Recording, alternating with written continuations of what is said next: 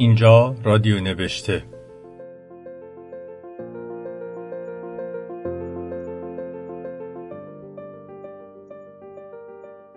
سلام من آرش دبستانی هستم و در پادکست رادیو نوشته با نویسندگان و مترجمان ایرانی صحبت می کنم.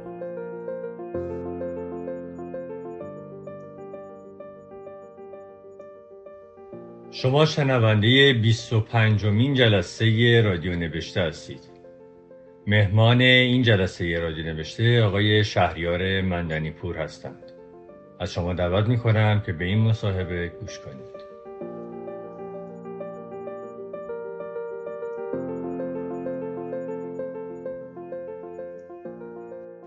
سلام آقای مندنی پور به برنامه رادیو نوشته خوش آمدید. منم سلام عرض می‌کنم و خیلی ممنون. کمی میشه از زمان کودکی خودتون به ما بگیم در چه خانواده بزرگ شدیم و دسترسی شما به کتاب آیا راحت بود نبود؟ آرشون تو وقتی با داستان نویسا مصاحبه می‌کنی داستان تحویلت میدن چرا که نه؟ خب پس همه بچه های او زمان یادم میاد دو تا مجله بود. یکی کیان بچه ها بود و یکی اطلاعات دختران و پسران. همون دو تا مؤسسه مشهور کیهان اطلاعات اینا رو چاپ می‌کردن. اینا مجله بود که میخریدم. خب مثلا اطلاعات دختران پسران خیلی سخت بود برام تو دور ابتدایی بخونمش. بکنم برای سن بالاتر بود. که اون بچه راحتتر بود. یادم اون کلاس اول شروع کردم به خوندنش. باز تو کلاس اول هم مشکل داشتم طبیعیه. دوره بود ترون بودیم برای شیش هفت ماهی. من اینو سر را میخریدم پول تو جیبیم و بعد میخوندمش. دو سه روزه تمام می‌شد. بعد یه دکه بود نزدیک خونهمون که یکی اون بچه ها می‌دادم که اون بچه های نو می‌دادم مال اون هفته رو. ببخشید دو تا که هم بچه ها که جمع می‌شد بهش می‌دادم و این یه دونه که هم بچه قدیمی تر به من می‌داد. مال سالها پیش. و یه جایی هم اینو نوشتم. این به صلاح تنها معامله سوداوری بود که من تو عمرم کردم. بالاخره چیز سرمایی که می‌دادم یه سودی توش بود که یه چیزی گیرم میمد کتابامون موقع ها باز یادم میاد که داییم دو سه تا کتاب برام آورد به اسم کتاب های طلایی در میمد به یک کلاس سوم چهارم دبستان بودم بکنم دو تاش یادم هست. یکی کتاب اسکندر بود اسکندر کبیر بود و یکی جنگ های صلیبی. جنگ های صلیبی رو درست نمیفهمیدم نمی‌دونم چیه نبود چی بود. ماجرای تاریخش رو نمی‌دونستم. ولی خب اسکندر یواش یواش می‌تونستم بفهمم چیه. و یه طرحهای یه طرح سیاه قلمی تو این کتابه بود. یکیش هنوز یادم یه طرح عجیب غریبی بود. میدون جنگی بود. این ور کشته بود و کلاه خدا رو زمین بود. کلاه خدا خیلی مشهور بود تو تر برای کشون یه کلاق نشسته بود. مدت ها به این تصویرها خیره می شدم خیلی جذاب می‌کرد. بعد مادرتون کتاب میخوندن؟ زیاد نه ولی کمک می‌کردن که مثلا چیزایی که می‌خوام بخرم دیگه. اون موقع مثل الان نبود. خیلی منابع باشه بره بچه. ولی مثلا مادرم مجله زن روز رو می‌خوند. و پدرم چیزا خودش رو می‌خوند. مثلا کنم امیر ارسلان رو خیلی دوست داشت یعنی مثلا ادبیات معاصر بدارم نه. ما دارم تو مجله زن روز اون موقع خب همیشه داستانه خوبی داشت.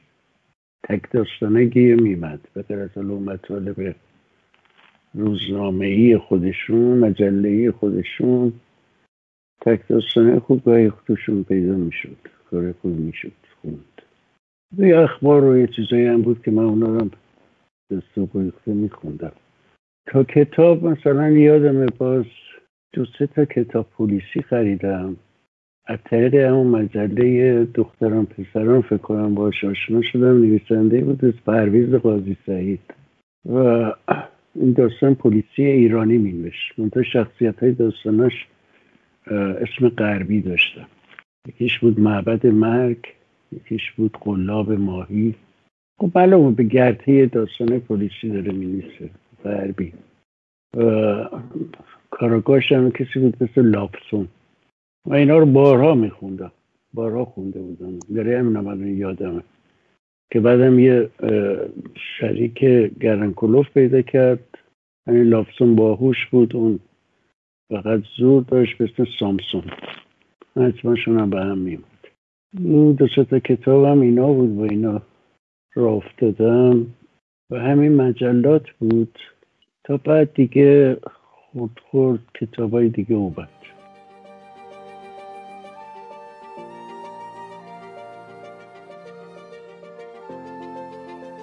خواهر کتاب میخوندن؟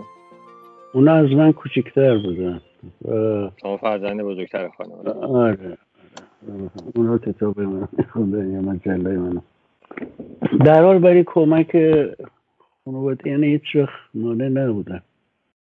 ازشون قدرانم برشون میگم دایم با که یه افسری بود دایم هم تو شهرهای دور افتاده بود اون برام کتاب کد آورد. چند تا کتاب طلایی که گفت. و یه کتابی بود از اونم دلم می‌خواد اسمش رو بیارم. کتاب قصه های خوب برای بچه های خوب. گردآوری صبحی. آدمی بود که به خاطر عقاید مذهبیش بعد از انقلاب کاملا محوش کرد. دو جلد یا سه جلد بود کتابا و بسیار زیبا بود. قصه های ایرانی رو جمع کرده بود با یه نصر خیلی شیرینی اینا رو نوشته بود. کنم برای یه برنامه رادیویی اینا رو جمع کرده بود. روایت هست که خیلی از آرشیوی که داره رو از صادق هدایت به امانت گرفته. نه داستان ها خیلی بیشتر از خیلی بیشتر از کارهای هدایت به کنم. نمی‌دونم. شاید جمع و در واقع. آه آره شاید. در حال مجموعه آره. مجموعه خیلی غریبی بود از داستان ایرانی. بعد تا از انقلاب خیلی دنبالش کشتم پیدا نکردم. یه, کسی دیگه اومد با همین سری چاپ کرد نمی‌دونم حالا کپی کرده بود که خودش گردآوری کرده بود. ولی قصه برام خیلی جذاب بودن. اونام با یه طرای خیلی ناشیانه بودن. اونتا دوران کودکی طرحش هم قشنگ بود برام. ساعت ها با اینا میگذروندم دیگه. آره.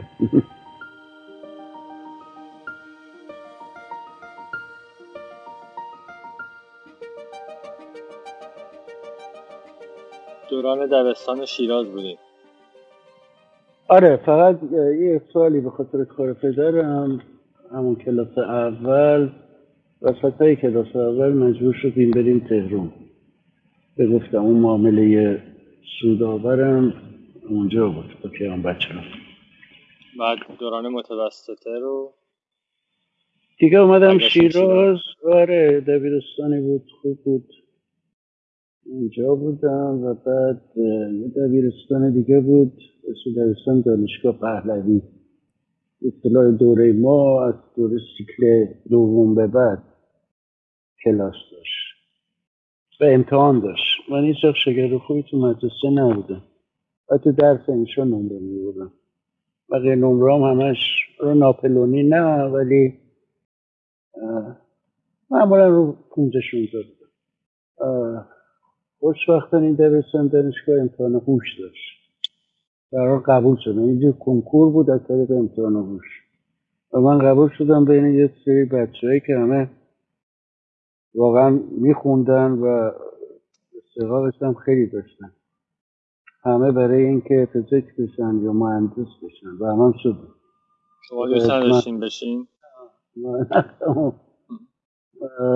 همه دوره در قبل از این کلاس اصلا کلاس فکر کنم هفتم هشتم دبیرستان دیگه تصمیمم قاطع شده بود. من اگر ازم می‌پرسن نگم مثل بچه ها می‌خوام مهندس بشم و دکتر بشم. خلبانم نمی‌گفتم بچگی شاید کلاس دوم دبیرستان شاید می‌گفتم خلبان. ولی دیگه تو اون دوره دبیرستان می‌گفتم می‌خواستم نویسنده بشم تصمیم خودم گرفته بودم؟ اطرافیان چرا برخوردی می‌کردن؟ گفتن چی نمی‌گفتن؟ یا مثلا تشویق می‌کردن؟ چیکار می‌کردن؟ نه من پنهان می‌کردم. یعنی هیچ کس نمی‌دونست. به که من داستان می مثلا نشونم نمی‌دونم کار خوبی که می‌کردم این بود. سیامشقای من کسی نه فکر می‌کنید اگر مثلا نشون می‌دادین واکنششون نبود؟ واکنششون نه چیزی مانع شما می‌شدن؟ نه ممانعتی نمی‌کردن. ولی موقع انتخاب رشتم خب بگم من قرار دبیرستانم که بودم بچه همه برای رشته پزشکی یا مهندسی میخوندن. من بودم و یکی از بچه های نابغه کلاس. که پزشکی درمان پزشکی همه چیز قبول شد. من همش می‌گفتم علوم سیاسی می‌خوام. چون پیش خودم حساب کرده بودم ادبیاتی خودم دارم می‌خونم برم علوم سیاسی بخونم و یکم از دنیا تاریخ و از دیپلماسی دنیا و این چیزا سر در بیارم. تصورات مبهمی و خوشخیالانه ای داشتم راجع به رشته علوم سیاسی تو دانشگاه. که بعد که رفتن دیدم اصلا این چیزی نیست که من خیال می‌کردم. قبل اینکه به رشتهتون برسیم وقتی که از شیراز به تهران اومدین دسترسی شما به کتاب ها و وقتی که به تهران بودین دسترسیتون به کتاب ها در یه سطح بود نه؟ آره دیگه باز در مثلا با پولی که داشتم کتاب میخریدم دیگه. ما هنوز یادم اولین باری که برادران کارامازوف رو خریدم هنوز کتابشون دارم. شیراز من بیشتر منظورم اینه که کتابی که رو پیشخونه کتاب فروشی های شیراز بود و کتاب هایی که رو پیشخونه کتاب کنی تهران بود فرق می‌کرد. نه زیاد. شیراز خب مثل تهران که طبیعتا نبود. شیراز ما دو تا کتاب فروشی داشتیم و یادم اون زمان هم پیشخونه اینا نبود. شیراز یادم نمیاد. مثلا جوکی بود داره من نمی‌دونم کجا خونده بودم. راجع به فلسفه. خب مثلا کتاب سرکمت در اروپای فرو داشتم. اینو سعی می‌کردم بخونم. می‌گفتم من ادبیات خودم می‌خونم مثلا اون دوره بچگی این ورانور هم خوب میخوندم. که رفتم این کتاب فروشی بسه محمدی شیراز. روزم شد کتاب فروشی خوبی بود. و گفتم آقا شما کانت داری؟ بکن مثلا کلاس هفتم باشم. هفتم دبیرستان. خب اسم کانت مثلا تو این سیر حکمت دیگه. این سیر حکمت هم که طبیعتا همش رو نمی‌فهمید. خیلی چیزاش رو نمیفهمیدن. ولی مثلا خونده بودم یه جایی خونده بودم مثلا کانت خیلی خونده یه کارایی کرده یه چیزایی گفتی جدید مثلا تو تاریخ فلسفه. هیچ وقت نمیره. نگاه آورنده صفی این کتاب فروش به من که بچه برو. می‌تونست یه کتاب کانت هم بندازه و مثلا پولو بگیره ولی نداد چه کاری هم کرد که ناامید بشدم اگه شروع می‌کردم اون رو خوندم هیچی نمی‌فهمید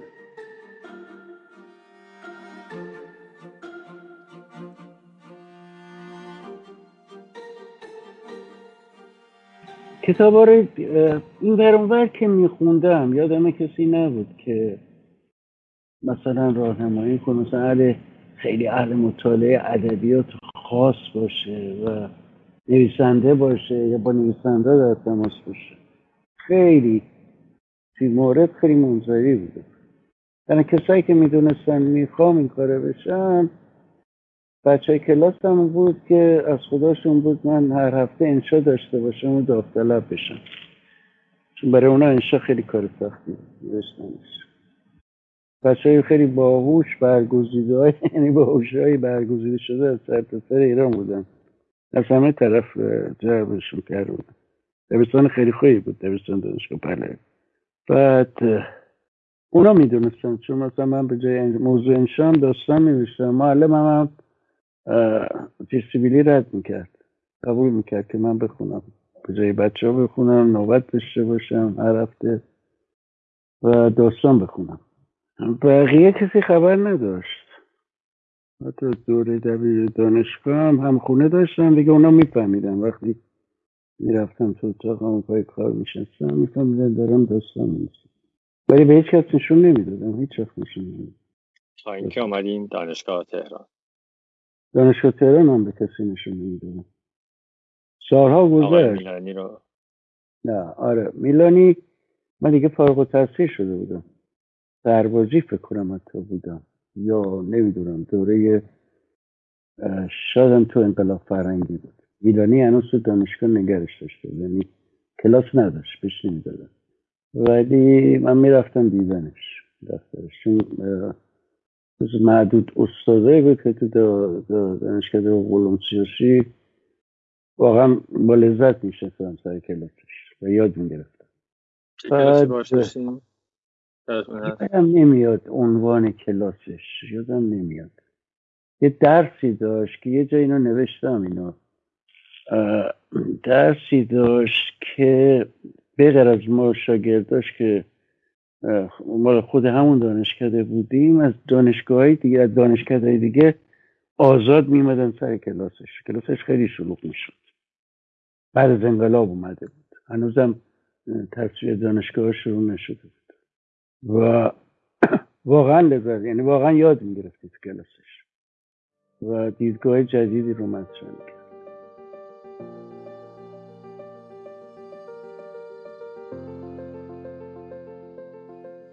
بعد سالها بود که شاید جپه بودم. باز تهرون رفته بودم رفتم دیدنش. یا قبل از جپه بود دور سربازی. گفت چه کار می‌کنی؟ گفتم گاهی داستان می‌نویسم. گفت جدیدن با گورشیری آشنا شده. و اگه دوست دارم یه داستان بیارم که بده گورشیری بخون جالبه اون موقع من مثلا خب گورشیری رو خونده بودم. ولی کارشو بکنم نمازخانه کوچک من خونده بودم از اشاره خب میشناختمش گوشید خب, خب طبیعتا خوشحال شدم. که سفر بعد یه نمی‌دونم با پست داستان موقع من هنوز کامپیوتر نبود رو کاغذ میداشتیم فرستادم براش.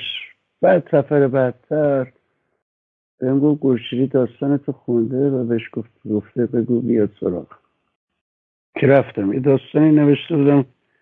نمی‌دونم هم چرا. شاید می‌دونم چرا. هیچ وقت چاپش نکردم. که با یه داستان جدید رفتم خونه گورشیری و دیگه اون موقع تماسم با جلسه پنج شنبه برقرار شد از زهیر گورشیری اسم اون داستانه رو نمی‌خوام بگیم چرا اون داستانم چاپ شده اون داستانی که برای گورشیری اون روز خوندم خمیازه در آینه بود. تو یکم مجموعه چاپ شد. اون داستانی که نوشته بودم اونو گلشیری اول خوند اسمش از ایس سایه. بعد هم پشیمون شدم چرا چاپش نکردم.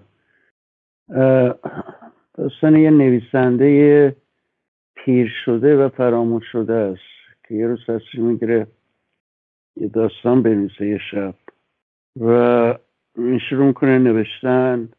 از پنجره بیرون رو نگاه می‌کنه. مثلا دو تا سگ می‌بینه تو پیاده رو اونور خیابون. میاد سگا رو مینیسه بعد یه زن و مرد رو مینیسه که زیر یه تیر چراغ برق دارن یه جوری زنه داره گریه می‌کنه آروم. و ظاهرا دارن از هم جدا میشن. و میره پنجره نگاه می‌کنه زن و مرده اونور خیابون زیر تیر چراغ برق همینطور بازی است با خیال. یا تو واقعیت واقعیت میاد تو خیال تو داستان. از زاویدید سوم شخص محدوده. بعد تا آخر داستان که یه قاتلی رو می که تق تق بر می‌زنه در خونه شخصیت داستانی که اون داره میسه اونم داره داستانی یه نویسنده رو میسه بعد همین تق در اتاق خودشم زده میشه. بعدها کپی شدیم ور خونده بودمش کپی ازش کردن و چاپ کردن. ولی اون موقع گلشیری یادم اومد بهم گفت که وقتی خوندمش گفت ای یه داستانی هست یه نویسنده ای که مرگی نه مرگ خودش رو می‌نویسه. یه همچی چیزی. این یکم دیگه به شکم کرد که چاپش کنم. بعد پشیمونم شدم دیگه. همون اون موقع هنوز را نیفتاده بود. نویسنده داستان بنویسن داستان. نویسنده باشه. از بازی های پست مدرنسی هنوز به صورت را نیفتاده به تو ایران نبود.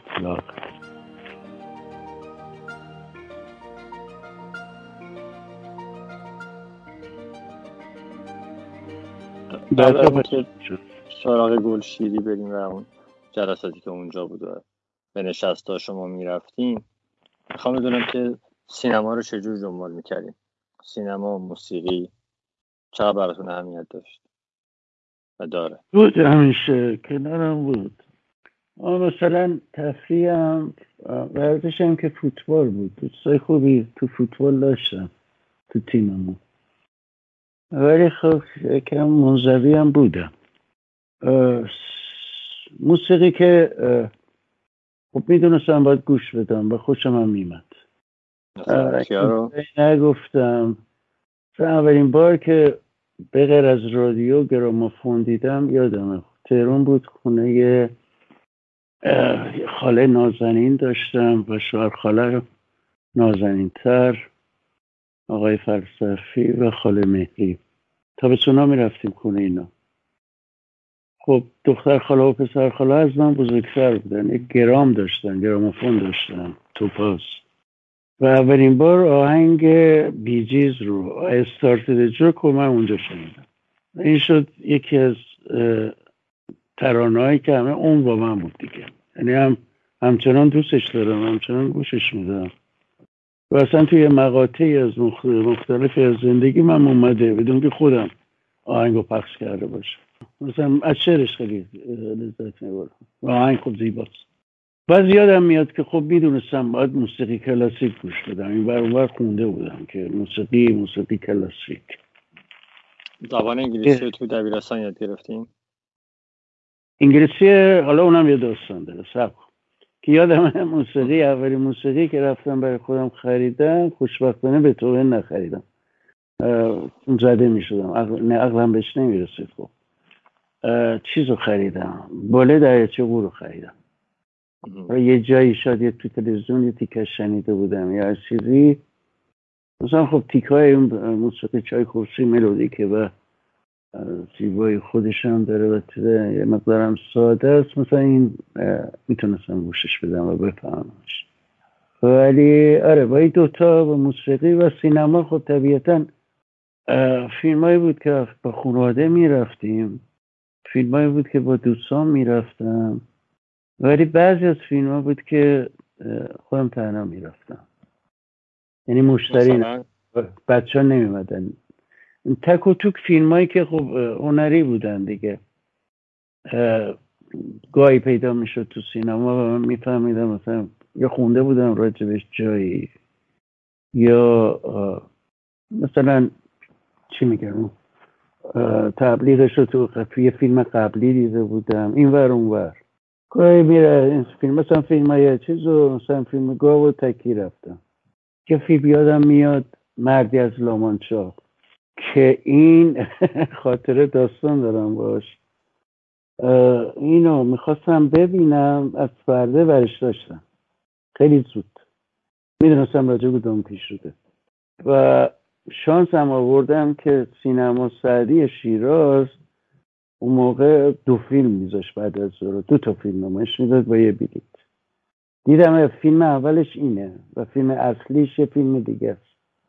خوشحال رفتم سینما. و مردی شروع شد. داشتم کیف می‌کردم. تماشا چیه بعد از ظهر سینما؟ خب آدمایی بودن که حالا سرگرمی ساده می‌خواستن یا حتی گرمای تابستون نمی‌دونم سرمای زمستون اومده بودن تو سالن. شروع کردن داده بیداد کردن. که آپارات چی برش دار؟ تو دلم داد می‌زدم ورش نداد. برداشت آخر فیلم برداشت. فیلم قطع کرد فیلم اصلی رو گذاشت.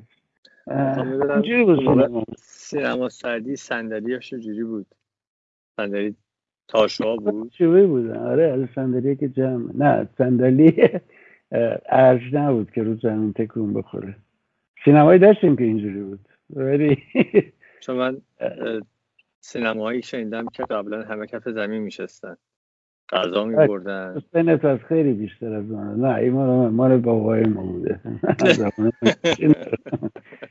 شیراز موقع چند تا سینمای خیلی خوب داشت. یعنی جز اولین شهرهایی بود که بهش می‌گفتن صدای حالا سوران بهش میگن واقعا هفتش تا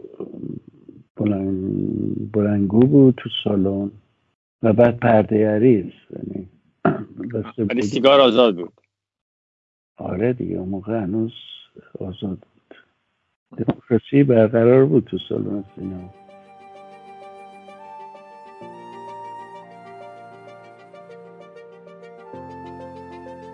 خب زبان می‌گفتیم. زبان تو دبیرستان یاد گرفتیم. این هم داستانش اینجوری آره دبیرستان دانشگاه میگم الان بعد ساعتی سال ازش گذشت من فهمیدم چقدر دبیرستان خوبی بوده. این بغیر از اون درسایی که به صلاح تو سیستم خود آموزش پرورش ایران بود علاوه بر این یه سری درس برای ما بود یه سری زبان انگلیسی برای ما گذاشته بودن کلاس های زبان انگلیسی. و سعی می‌کردن کسایی بیارن برای تدریس این کلاس که زبان انگلیسی واقعا خوب درک کرده باشن. مثلا کلاس گرامر نبود دیالوگ بود و یادم مثلا معلم غربی داشتیم ما آمریکایی داشتیم. ولی خب سر بلاعت عجیب غریبی من تنبلی می‌کردم انگلیسی یاد بگیرم چیزهایی که به گوشم خورده بود بعدها کمک کرد کم انگلیسی یکم. خوب باشه. ولی زیاد تو دبیرستان تن به کلاس زبان نمی‌دادم. فقط فارسی دبیرستان بود که مورد علاقه بود. معلمی بود که مثلا شما به عنوان دانش آموز شیفته برخور این آدم باشین بعد خیلی تاثیر بذاره تو کتاب خوندن. شما یا نه؟ اصلا همچه قصه توی زندگی شما نیست. نه آنچنان. مثلا معلمایی بودن که خب شخصیتشون شخصیت های قابل تحسینی بود. دور دبیرستان دانشگاه دانشگاه پهلوی مثلا معلم جبر داشتیم. یادش بخیر آقای نجفی. شخصیتی آدم خیلی قوی بود. با که موضوع درسش ریاضیات بود ولی طوری آدم برخورد می‌کرد که نمی‌دونم حرفی هم نمی‌زد. حرف سیاسی یا بگیم حرف فرهنگی یا اجتماعی هم نمی‌زد. ولی یه طوری بود که یه درکایی به آدم می‌داد آدم. بعد معلم ادبیاتون خیلی کلاسیک بود. معلم فارسیمون ولی با وجودی بزرگواری می‌کرد میذاش من هر هفته اینشو بخونم. یه معلم شیمی داشتیم. اونم یادمه بعد از تعطیلی مدرسه یه دوره یه چیزایی گذاشته بود که مثلا یه, انجمن نوعی ادبی گذاشته بود. بچه دبیرستان شعر می‌گفتن داستان میبشتن اینو اونجا دور هم جمع می‌شدیم گاهی چهار پنج جلسه بیشتر نشد. ولی اونم بود. ولی دیگه نه چیزی یادم نمیاد. از معلم های دبستان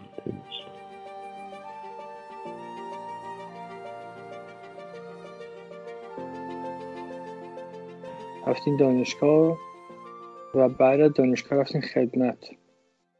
از دانشگاه که گذر کردیم. ولی می‌تونیم یه بازگشتی اینجا داشته باشیم بپرسیم که شما اساتیدی که در دانشگاه باهاشون روبرو شدیم هیچ کدوم غیر از آقای میدانی شما رو تشویق می‌کرد به نوشتن؟ و هیچ کدوم برای شما انگیزه ای بود؟ خب دانشکده و علوم سیاسی بود و ادبیات اصلا موضوع کار نبود. استادمونم قبل از انقلاب یکی دو تا استاد خوب بودن ولی مثلا حمید نایت بود که کلاس بهش نمی‌دادن. کلاس نداشت. با که خود مثلا جز استاد دانشکده بود. بعد انقلاب یکی دو تا استاد بهتر اومدن و یکم فضا باز شده بود که اونا خوب دوامی نداشتن. کیا بود دکتر میلانی بود. یادم نمیاد اسامیشونو بعد نه یادم نمیاد. تو موقع هم دیگه واحدهای حقوقمو گرفته بودم. و یا دیگه هم یادم نمیاد. آقای عنایت رو بهش کلاس دادم یا نه. از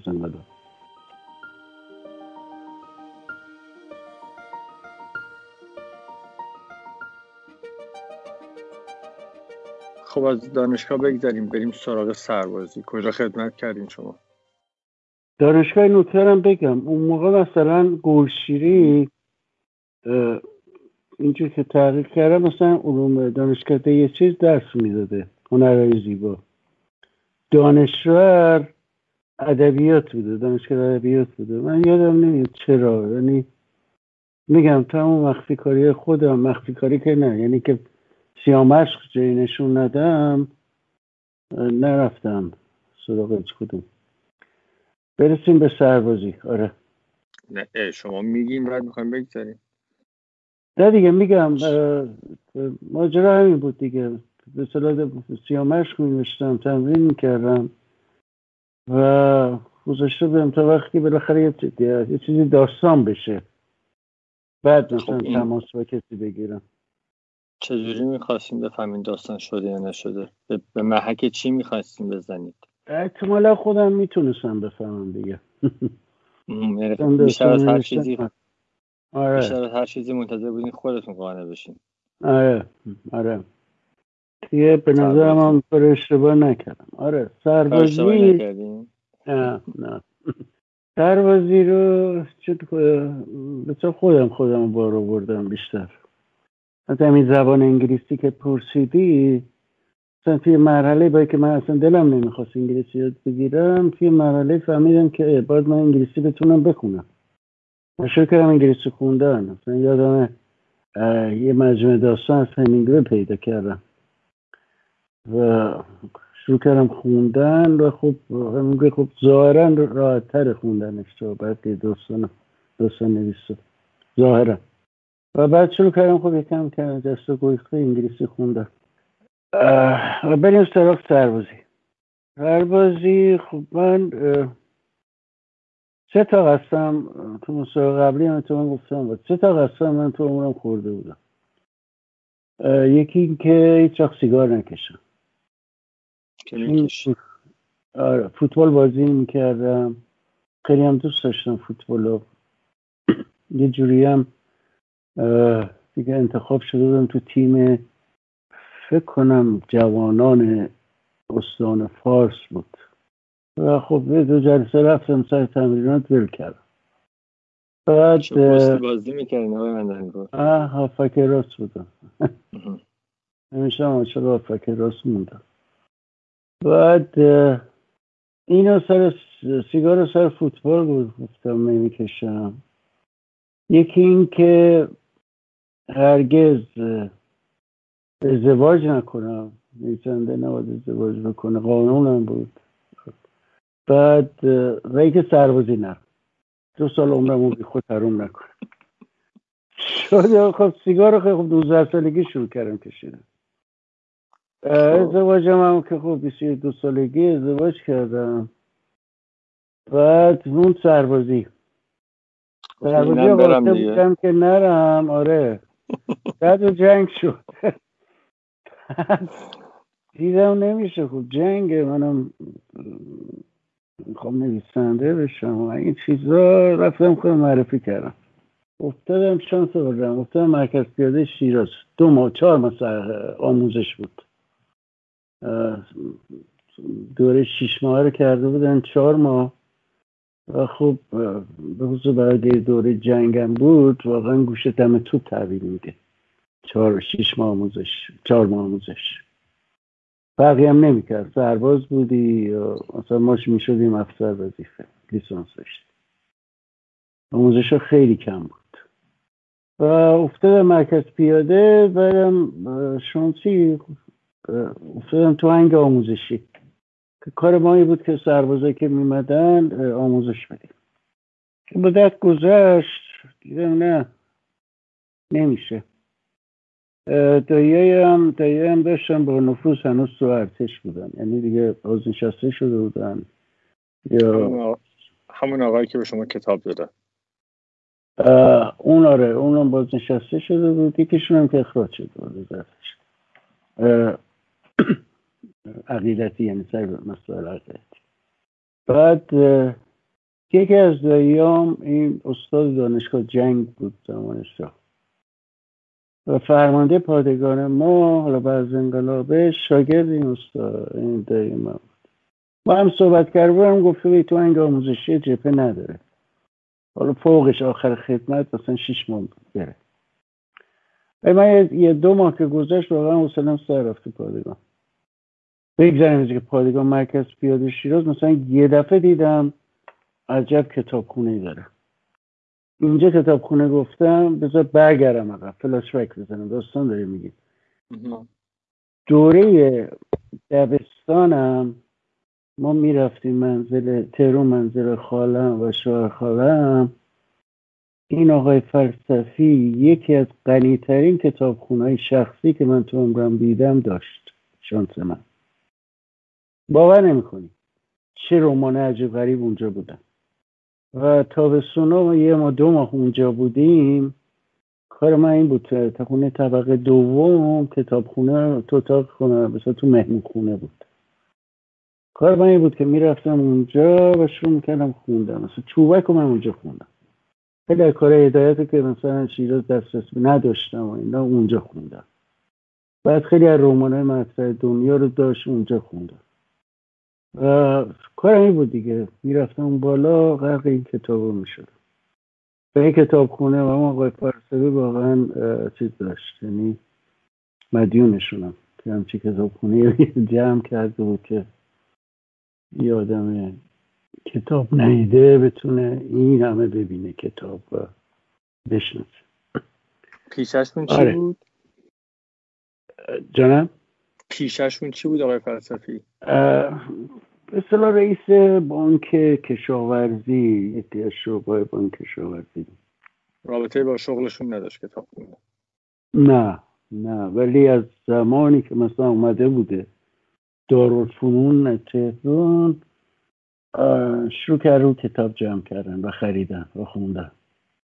میگم باور نمی‌کنید که می‌شد یه همچه کتاب خونه شخصی داشته باشید. خیلی رمان اونجا بود. خیلی کتابای خوب. برای من دنیایی بود اونجا. اون خیلی نقش داشت تو میزان خوندنم. و گزیده بود. یه کتاب خونه گزیده.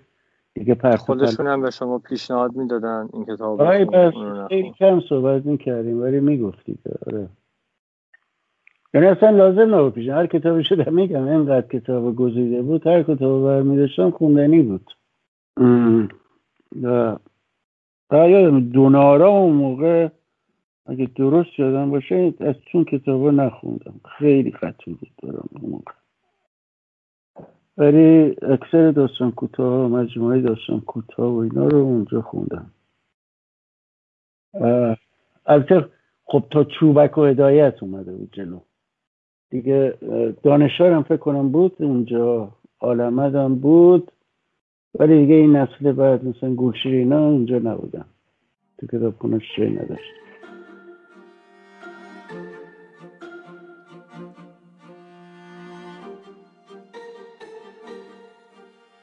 برای سربازی برگردیم سرش. آره من پادگان بودم. دیگه دو ماه دیگه گذشت. گفتم که نمیشه. رفتیم این نامه داوطلبی نوشتم به فرمانده پادگان. نامه رو نگاه کرد و رسید دستش دیگه. جوابی نداد. یه یا دو هفته بعد یکی دیگه نوشتم. زنگم زده بود بداییم که بابا این پسر خواهر تو داره در سر درست می‌کنه. اینجا یه واحدی ما داریم تو جبهه هست پخش شده که اینجا یه افسر وظیفه است. و خله این می‌خواد بیاد جبهه و بهش نکنی کار و باز من دیگه یه نامه دفتر دیگه نوشتم و آخر سر فرستادم جبهه رفتیم مثلا میان دعا و یه جبهه بود واحد قرار بود بره بوکان. سرپنجان حوصلتون سر رفته بود؟ می‌خواستیم بریم جلو؟ نه نه نرسنده ای خب همون می‌خوام بدونم که قصه از کجا شروع میشه. شما علاقتون به دیدن سوانه بود تجربه کردن بود. مشاهدات بود. آره جنگ که طبیعتا خورده عقلی داشته باشه آدم از جنگ متنفره. روشی و سر سوزن داشته باشه طبیعتا نمی‌تونی علاقه من به جنگ باشی. یه جور تعهد تعهدم باز نمی‌تونم بگم. برای رفتم دیگه. چند سالتون بود؟ 22 سالتون بود. آره دیگه ببین فکر کنم 18 سالگی که دبیرستان تموم میشه چهار سال چهار پنج سال هم دانشگاه بود.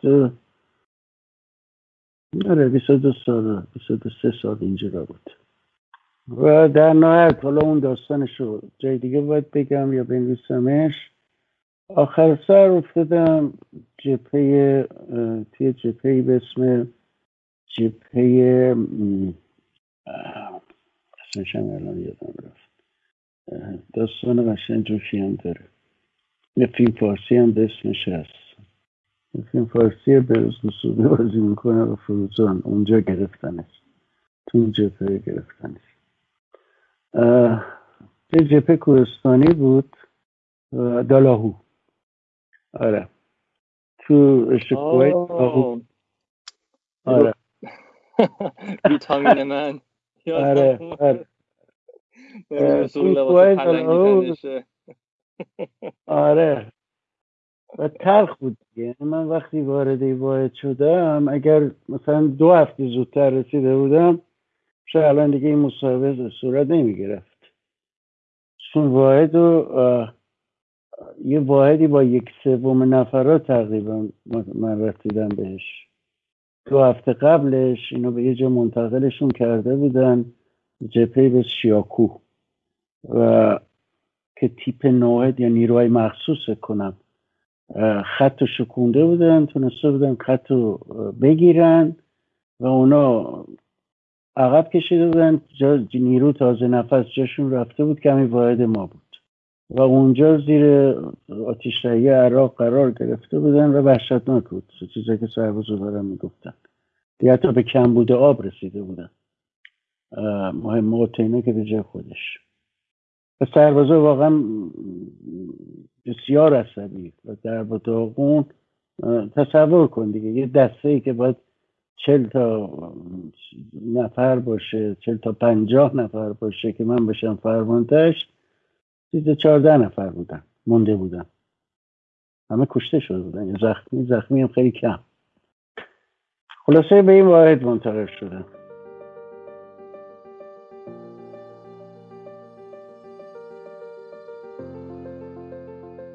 یادم جدار شوخی داشتیم داشتیم زمستون سردی بود. ما درست سر گردنه دلاهو بودیم. بار صدام زد گفت بیا جناب سربان یه تخت سنگی بود یه روز آفتابی. گفت دست بذار اینجا سنگه ببین. دست دادم گفت گرمه نه؟ گفتم ها انگار کم گرمه. گفت این همون سنگه که فروزان روش نشسته تو فیلم دلاهو من خیلی خنددار بود تصویره دیگه ماجرا شروع شد دیگه. از دلاهو منتقل شدیم به یک جپه بدتر دیگه. ظهوری هم بازی می‌کرد.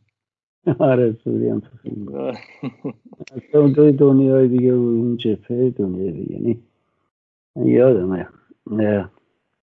سنگره درست حسابی هم که نداشتیم. تنها چیزی که گرمون می‌کرد بخاری های نفتی بود. بعد لباس که اصلا تن در نمیمد به خاطر سرما و واحد تازه اومده بود اونجا. میگم واحد در داغون بود چیزی به سنگر خیلی کم بود توش. تو چادر بودیم منتظر بعد مثلا میمدم بیرون سر بزنم به سربازام نگهبان بودن.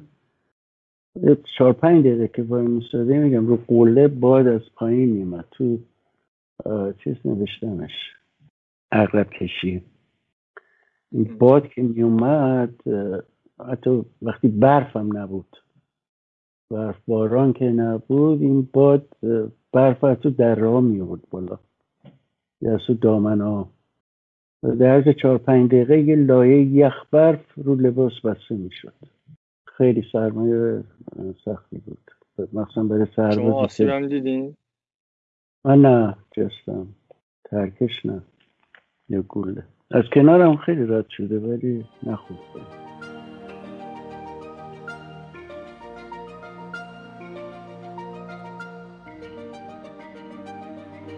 خب بعد که سربازی تموم شد برگشتیم. برگشتیم تهران یا شیراز؟ رفتیم شیراز.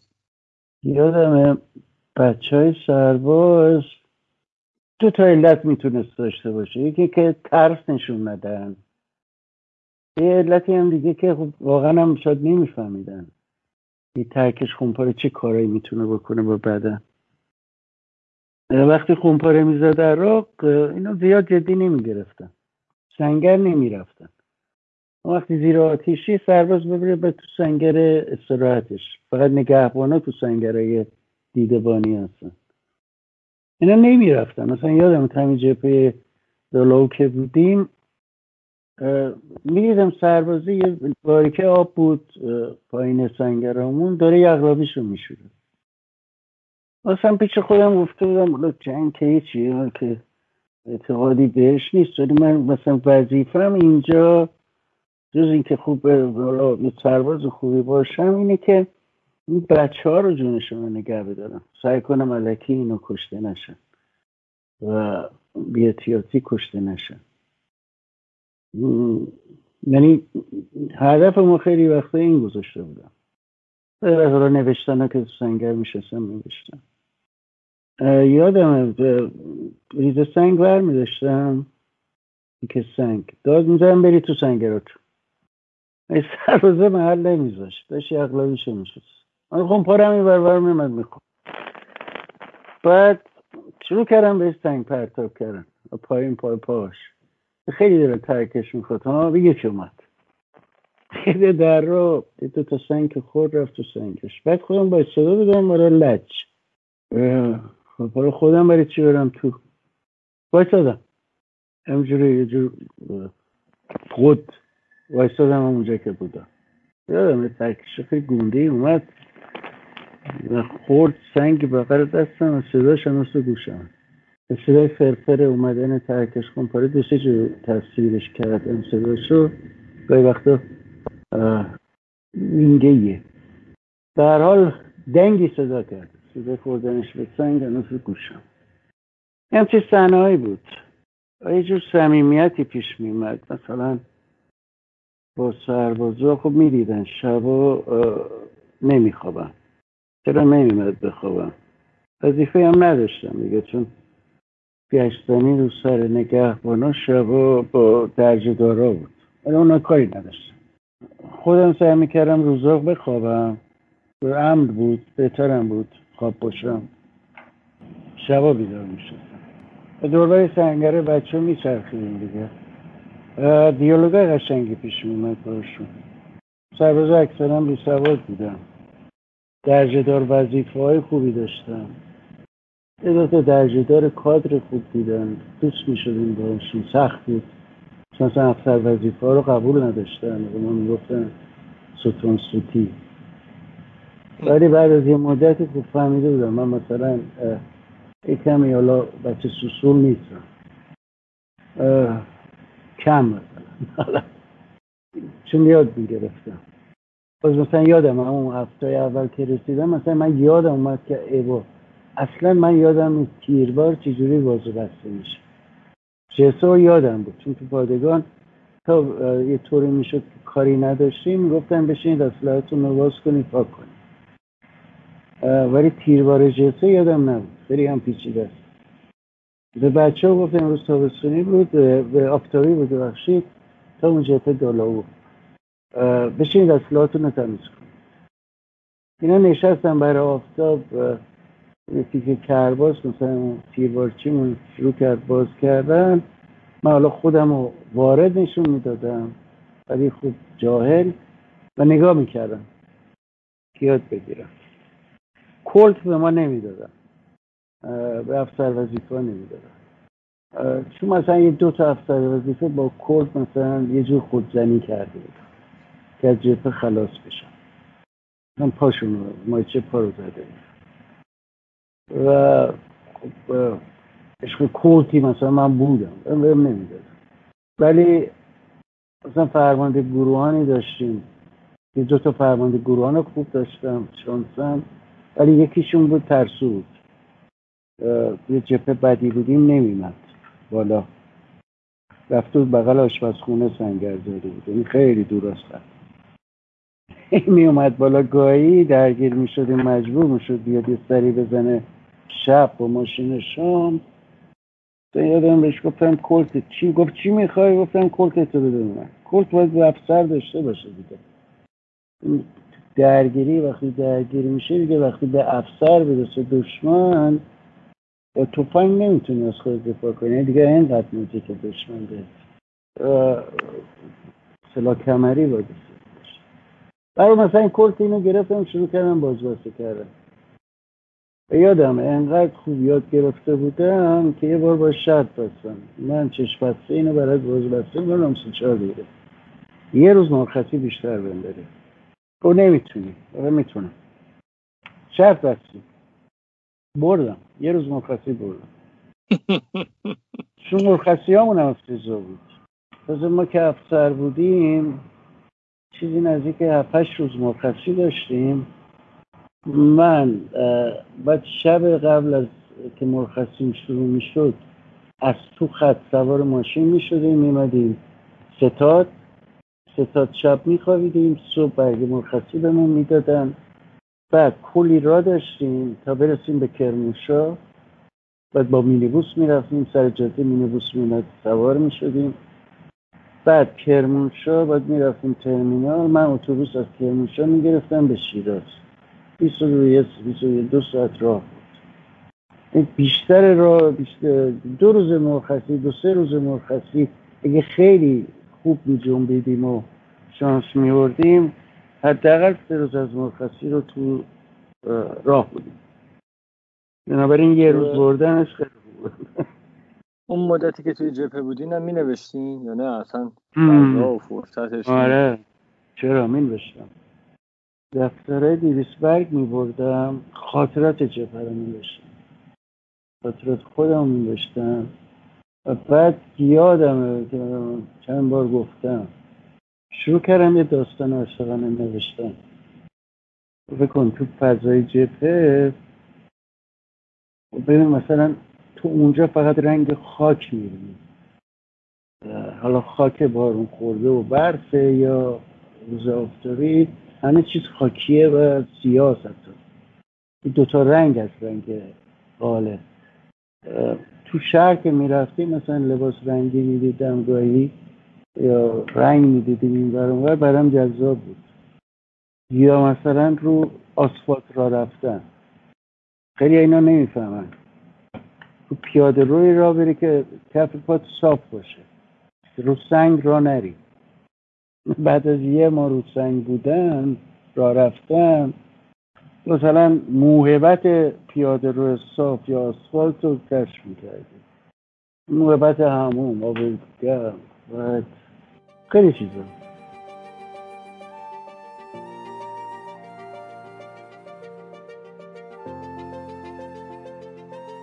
کتاب می بردم ولی خب تموم می شد زود. چهار پنج روی رومان می بردم تموم می شدم بنابراین دفتره دیویسبرگ می گرفتم می بردم و خاطراتمون نشتم تا رسیدیم. یه روز نشستم یه داستان عاشقانه رو شروع کردم نوشتم. اینجا بودم آره. که تو فضایی که رنگ نیست حالا مرگم هست و اینا یه داستان عاشقانه تو شمال ایران کنار دریا خزر روز آفتابی و فضای خیلی حالا سانتیمونتال نه نیمه رومانتیک شروع کردم نوشتنش اینجا. و خب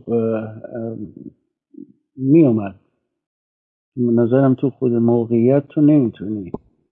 داستان همون موقعیت رو بنویسی. خوب نمی‌شد داستان راجع به جنگ بجز خاطرات چیزی به ذهنم نمی‌رسید بنویسم قبل از اینکه بیاین به خدمت و قبلترش که بخوایم به تهران مهاجرت کنیم برای تحصیل اهل سفر بودیم.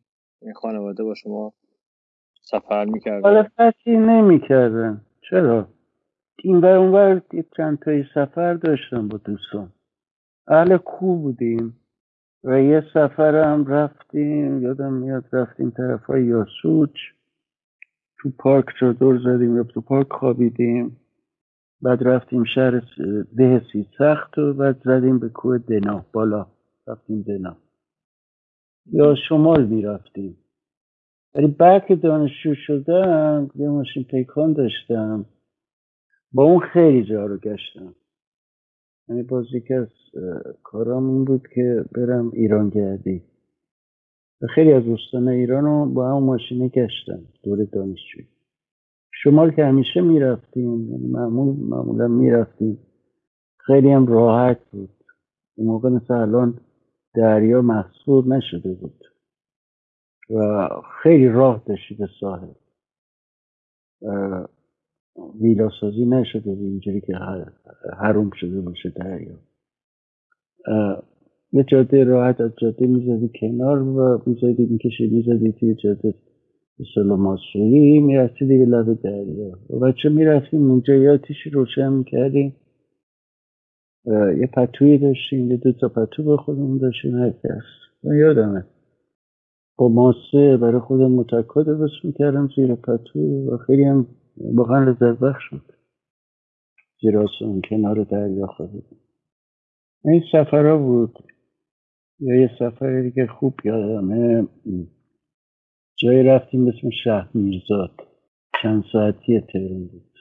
بکنم سمنان بود. اصلا جای عجیب غریبی بود. مقالا نمی‌دونم چه بالای سرش بود زن رو زیبایی چیزی مونده باشه اینا فقط کرمان و به کرمان و سیستان بلوچستان اون موقع نرسیدم برم آره سفر دانشجویی می‌کردیم وقتی دانشجو بودین؟ نه صورت خانواده میگم حمایت می‌کرد رو به شکلهای مختلف. نه پدرم برام یه آپارتمان گرفته بود. بعد تهران و ماهانه برام میفرستاد. موقع زندگی دانشجویی حالا من نمی‌تونم بگم دانشجویی بود چون بالاخره خونه داشتم ولی دانشگاه سرویس دانشگاه خیلی ارزون بود و هزینه دانشجویی خیلی کم بود. به کمک هزینه تحصیلی هم که خود دانشگاه می‌داد وام تحصیلی کمک هزینه تحصیلی خیلی از بچه دانشگاه با هم دانشجو با هم پولا زندگی می‌کردن. راحت بود زندگی دانشجوی موقع خیلی راحت تر بود حالا با بچه ها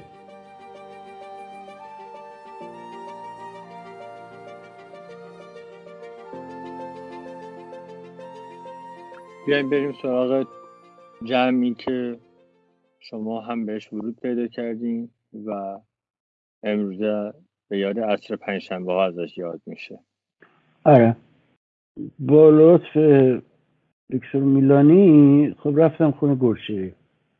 اون که گفته بود بیاد و گفتم داستان خمیازه در آینه رو برداشتم بود رفتیم و با گلشیری موقع دانشگاه اخراج شده بود. خونه نشین بود و خانمش کار می‌کرد. و بچه ها رو نگه میداشت گلشیری یه جا نوشتم که یادم یه گوشتی درست کرده بود که توش گوشت خیلی کم بود. به من گفت نوار می‌خوری؟ به من گفتم نه. اینو نوشتم که ولی خوردن داشت شما گوشته. مثلا گوشت چی بگم مثلا قربانی شدن زندگی برای به خاطر ادبیات و نگفتن بود دیگه. گوشت گوشی بود خون گوشی بود بهزه و خوب وایساده بود. واقعا خوب پای مردی کرده بود و زیر بار سانسور یا همکاری نرفته بود. و زیبا بود دیگه. زود یه چایی رو انداخت. این جملهش دو سه جا به تنز گفتم. بهم گفت البته من به نابغه جوان اعتماد ند... اعتقاد ندارم.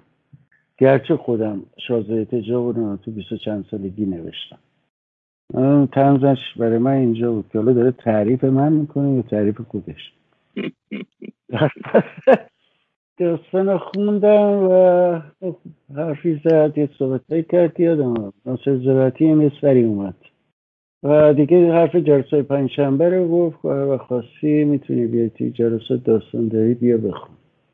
و دیگه راه افتاد. خب ترون نبودم من موقع شیراز زندگی می‌کردم دیگه. هر موقع داستانی نوشته بودم رو باز نویسیاشو کاراشو کرده بودم زنگ می‌زدم که گوچی داستان دارم مثلا می‌گفت هفته دیگه یا دو هفته دیگه که جلسه داریم پاشو بیا. یه می‌رفتم و گایم برگشتن ها و رفتن ها از در خونش می‌رفتم که خب خونش هم دائم عوض می‌شد. خب جلسه که رفتم بچه که بودم قاضی بود بزرگمیا بود. بیژن بیجاری بود عبدالعلی عظیمی بود اینا پایه های ثابت بود. منیرو نبود. منیرو تو اون جلسه دو جلسه بیشتر نبود. سفتری میمد گاهی و جمع خیلی خوبی بود. یعنی اینجوری نبود که یه نفر مثلا استاد نشسته باشه بالا گلشیری و بقیه هم نشسته باشن دورش. نه. معمولا ناصر زراعتی می‌شد مدیر جلسه و گلشیری هم اگه هفت داشت انگشت بالا می‌برد و نوبت می‌گرفت حرف بزنه. باز اینم نوشتم. طوری هم تنظیم می‌شد هر وقتی که از گلشیری به آخر نیفته که بخواد جمع کنه. ولی خب نقدی که اون می‌کرد خب خیلی ارزش داشت. من حالا می‌گفت می‌گفت یه چیزایی رو خب حالا قبول می‌کردم نمی‌کردم تو دلم ولی یه جاهایی یه جمله میپروند. که خودم میفهمیدم چشم برق زد. تو نقدش میفهمیدم کجا رو داره میگه. یا چه باید بکنم.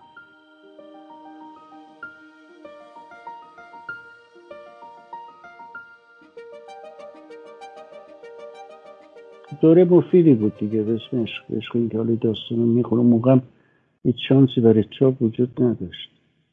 جای نبود. یادم بعد آدینه در اومد. به صورت روزنامه در اومد آدینه. اوایل. به شکل روزنامه ای در میمد هشت صفحه اینجورا بود. به 16 صفحه. بعد شد به شکل مجله. و بعد دنیا سخن در اومد. گلشیری یه دوره شد. مسئول بخش ادبی مجله بس مفید. اگر بتونید دورش رو پیدا کنید خیلی مجله جالبیه. خودش می‌گفت براست هم می‌گفت. با شریار اینجا دارن میگن تو دوازده شماره یا سیزده شماره سیزده تا نویسنده معرفی کردی. اولین داستانی که من چاپ کردم اونجا چاپ شد. که یادمه روزی که رفتم باز تهرون رفتم بودم که خریده میشه تو خیاد رو که رو می‌رفتم نه ای بزرگ خود بزرگ بیری نه که حالا همه خوندن داستان. نه ولی می‌گفتم تو این خانه کسایی که دارن رد میشن شاید شاید یکیشون داستان من خونده باشه. مثلا اینجوری بود. اون داستان سایه از سایه غار سایه غار رو چاپ کردم.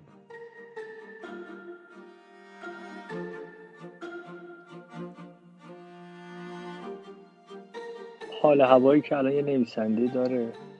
که کتابی رو می نویسه با چه ذوق و شوقی به دست ناشر میده. حالا خودش که کلی داستان داره اینجا. ناشرا با سلایق مختلف با شرایط مختلف و مناسبات مختلف این کتاب رو میپذیرن. بعد میره به تیغ سانسور می‌خوره و خلاصه در انتها این کتاب در میاد. که خیلی هم کم در میاد. گاهی اوقات دیویست نسخه 500 نسخه در میاد. بعد کتاب در میاد و هیچ اتفاقی هم نمیفته یعنی حتی اون مجموعه انسان هایی که خودشون امروز اهل نوشتن هم هستن اون رو نمی‌خونن.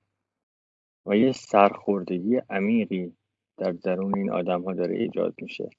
این تجربه در اون زمانم بود این حال و هوا تو اون زمانم بود. هیچ اتفاقی نمیافتاد. افسردگی بعد از نوشتن همینقدر حاد بود که امروز هست. اون موقع کمتر بود. به شدت نبود. چرا؟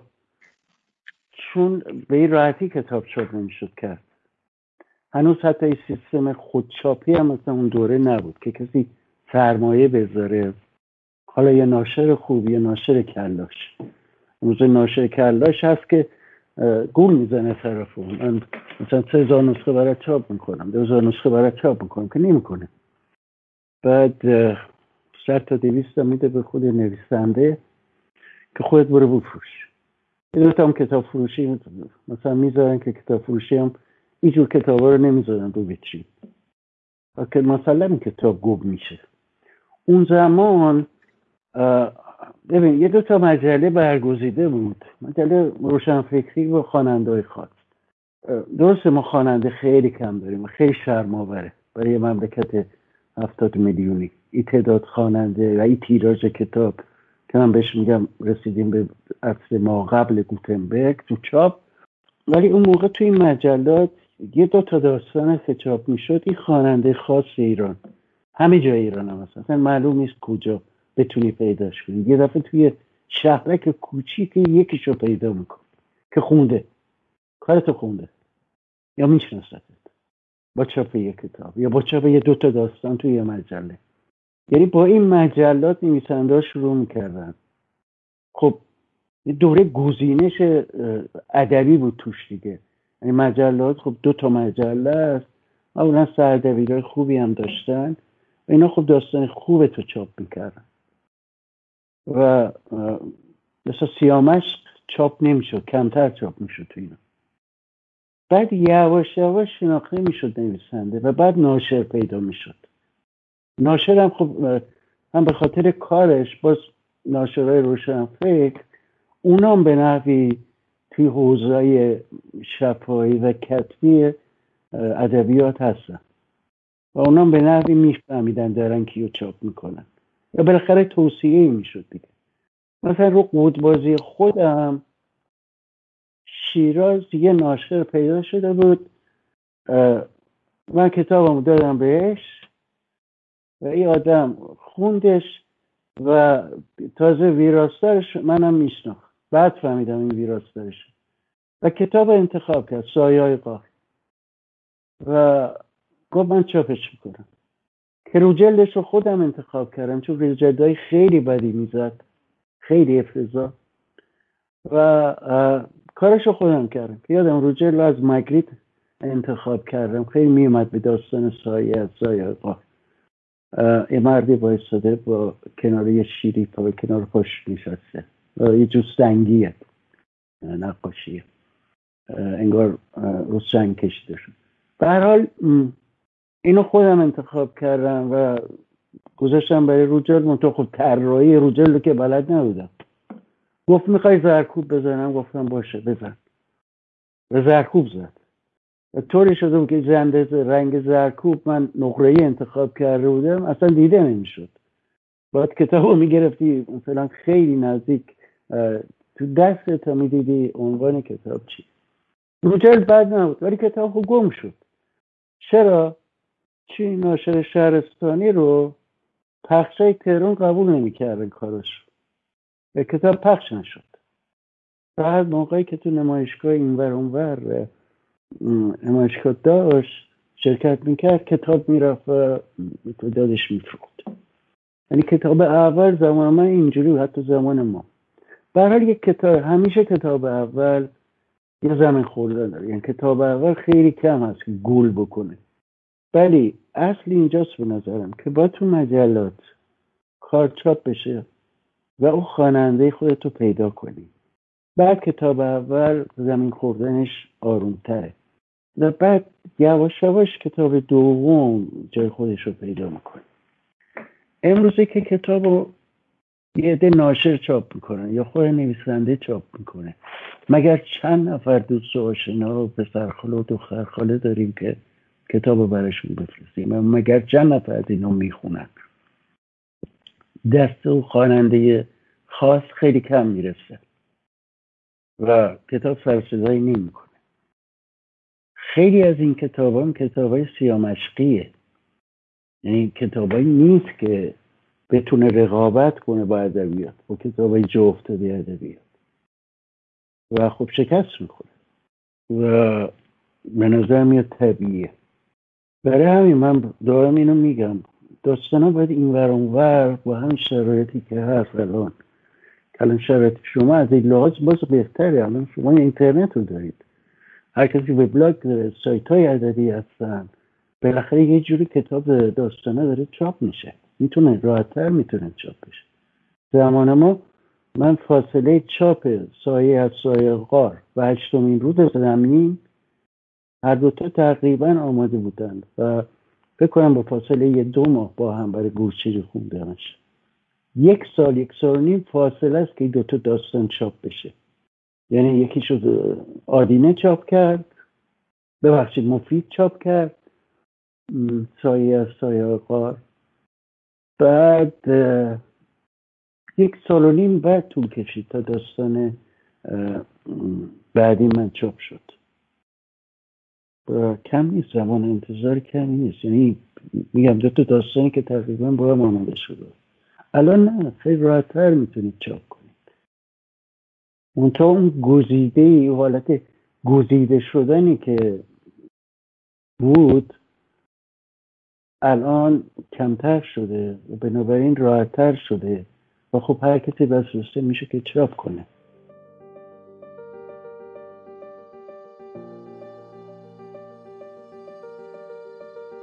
مثل هر نویسنده ای که ابتدا به ساکن شروع می‌کنه به نوشتن و تلاش می‌کنه تجارب مختلفی رو روی کاغذ پیاده کنه به گمانم شما هم همین مسیر رو طی کردید فقط یه تفاوت عمده وجود داره. اونم اینه که گاهی اوقات یک نفر گرایش بیشتری پیدا می‌کنه به فرم ها و یک نفر علاقه بیشتری داره به قصه گویی البته دیده میشه که این دو هم در هم ادغام میشه شما چقدر غرق فرم بودین چقدر غرق قصه؟ الان که مثلا بحثای تئوریک رو بیشتر خوندیم می‌تونم راجع به شرح بزنم. ولی اون موقع اینجوری نبود تو ذهن من. کالا فرم چیه محتوا چیه؟ داستان می‌خوام بگم. ولی خب داستان خونده بودم. و اینکه حالا تکرارم بکنم نمی‌خوام تکرار کنم طبیعیه. و نوع داستان نویسی خودم می‌خوام پیدا کنم. بنابراین از این مسیر وارد دنیای فرم می‌شدم. یعنی خود قصه به نحوی فرم رو انتخاب می‌کرد. الان هم تقریبا همینجوره مطالب میفهم مثلا این فرمش چیه. موقع قصه گویی بود و میگم ما خب به نحوی نسل من گزیده خان می‌خوند. یعنی گزیده دستش می‌رسید. پرت پلا خیلی کمتر بود. یا اگر بود تو مسیرهایی که ما می‌رفتیم نبود. گمراه بشه مثلا کتاب اضافه آدم بخونه ادبیات ایران رو مثلا با هدایت شروع کردم شناختن. بعد اومدم نویسنده دیگه. هدایت هم با بوفکور مثلا شروع کردم. مثلا شنیده بودم. هر کسی کتابو بخونه خودکشی می‌کنه. یادم کلاس نهم نهم اینجوری پخش بود تو خانواده دیگه. یا مثلا خود محل ما ادبیات اصلا حرفی از ادبیات نمی‌زدن. قبولش نداشتن. مثلا به غیر از دو تا از مجموعه داستاناش سر مثلا که اولین کتابی که از هدایت یادم خریدم خودم صاحب شدم بوفه کور بود. خب بوفه کورم سر زر درگیرت می‌کنه با فهم و مثل غریزی حتی میری سمت فهم داستان خودتو بگی سبک خودتو پیدا کنی به زبون خاص خودتو پیدا کنی. شروع کردم. میگم اولین داستانی که خودم جدی گرفتمش و دیدم داره داستان میشه و مثل کار خودمه. دیگه مثلا تحت تاثیر هدایت یا اون نویسنده رالیست دوره خودمون آل احمد اینو نباشه. همون داستان ایسه سایه بود. و خب فرم بود بیشتر. فرم رو نمی‌تونیم حالا جداش هم کنیم دیگه. تا فرم باید چی بگیم؟ فرم اگه صناعت های ادبی باشه خب فرم بود. نویسنده که می‌نویسه داستان این نویسنده رو داره می‌نویسه نویسنده در هم شکسته که نمی‌تونه بنویسه بیرون رو می‌نویسه میاد تو داستان داستان رو می‌نویسه میره تو بیرون. واقعیت واقعیت داستانی و واقعیت بیرونی با هم مبادله میشه. با یه همچی داستانی خب شروع شد. یا مثلا همین خمیازه در آینه خب من می‌خواستم کسالت یه شهرک کوچیکی یه شهر کوچیکی و که سالها قبل زلزله ویرانش کرده بنویسم. یه پیرمرد دو تا پیرمرد بازمانده از زندان از زلزله هستن. توی بعد از ظهری که میشنن با هم چای می‌خورن. و رفتارهای کند اینا رو یعنی حرکت داستان رو کند کرده که کسالت فضا هم برسونن. ملال آور بودن فضا هم برسونن. کند بودن فضا هم برسونن. مثلا یادمه اینکه کفش پا بکنه و گره بزنه سه چهار جمله روش صرف کرده بود. همون داستان خمیازه در این بنابراین تو ذهنم بود دیگه و ادامه پیدا کرد تو داستانهای دیگه. و داستانگویی هم بود. همیشه میگم به زبان خیلی تاکید دارم همیشه هم داشتم. ولی اینا اصلا برای هم همیشه برام یکی بودن. یعنی زبان داست قصه میآوره قصه زبان میاره دروی سکه هستن. و همینطور پیش رفت. داستانه هست که مثلا اون موقع مینوشتم و کنارش میذاشتم. در نمیمد. نمونه بزرگش یعنی که زیاد روش کار کردم همین اقرب کشیه یا به انگلیسیش مثلا ماه پیشانی. دو دو بار من نوشتم این دو رومانو شروع کردم. خب شکست خورد. و به دل دلدادگی خیلی بیشتر از دو بسته کتاب کاغذ آچار دست نویسش هست و خیلی ریختم دور تازه پاره کردم ریختم دور. به دست آوردن اون فرمی که می‌خوای و اون زبانی که می‌خوای و حالا قصه هم تعدید داری با هم میان دیگه. یعنی روی خط قرار نگرفتم. به نظر من یا کنار همه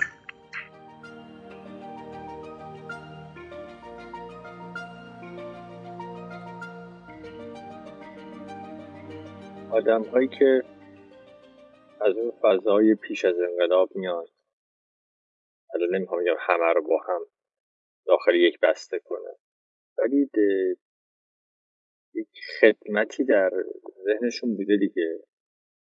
که احساس می‌کردن که ادبیات می‌تونه در خدمت چیزی باشه. مثلا کلیه هنر یه جاهایی به این قضیه گرایش پیدا می‌کنه. و به نحوهای مختلفی ازش استفاده می‌کنن دستچینش می‌کنن انتخاب می‌کنن کدوم ترجمه بشه انتخاب می‌کنن کدوم بهتر پخش بشه.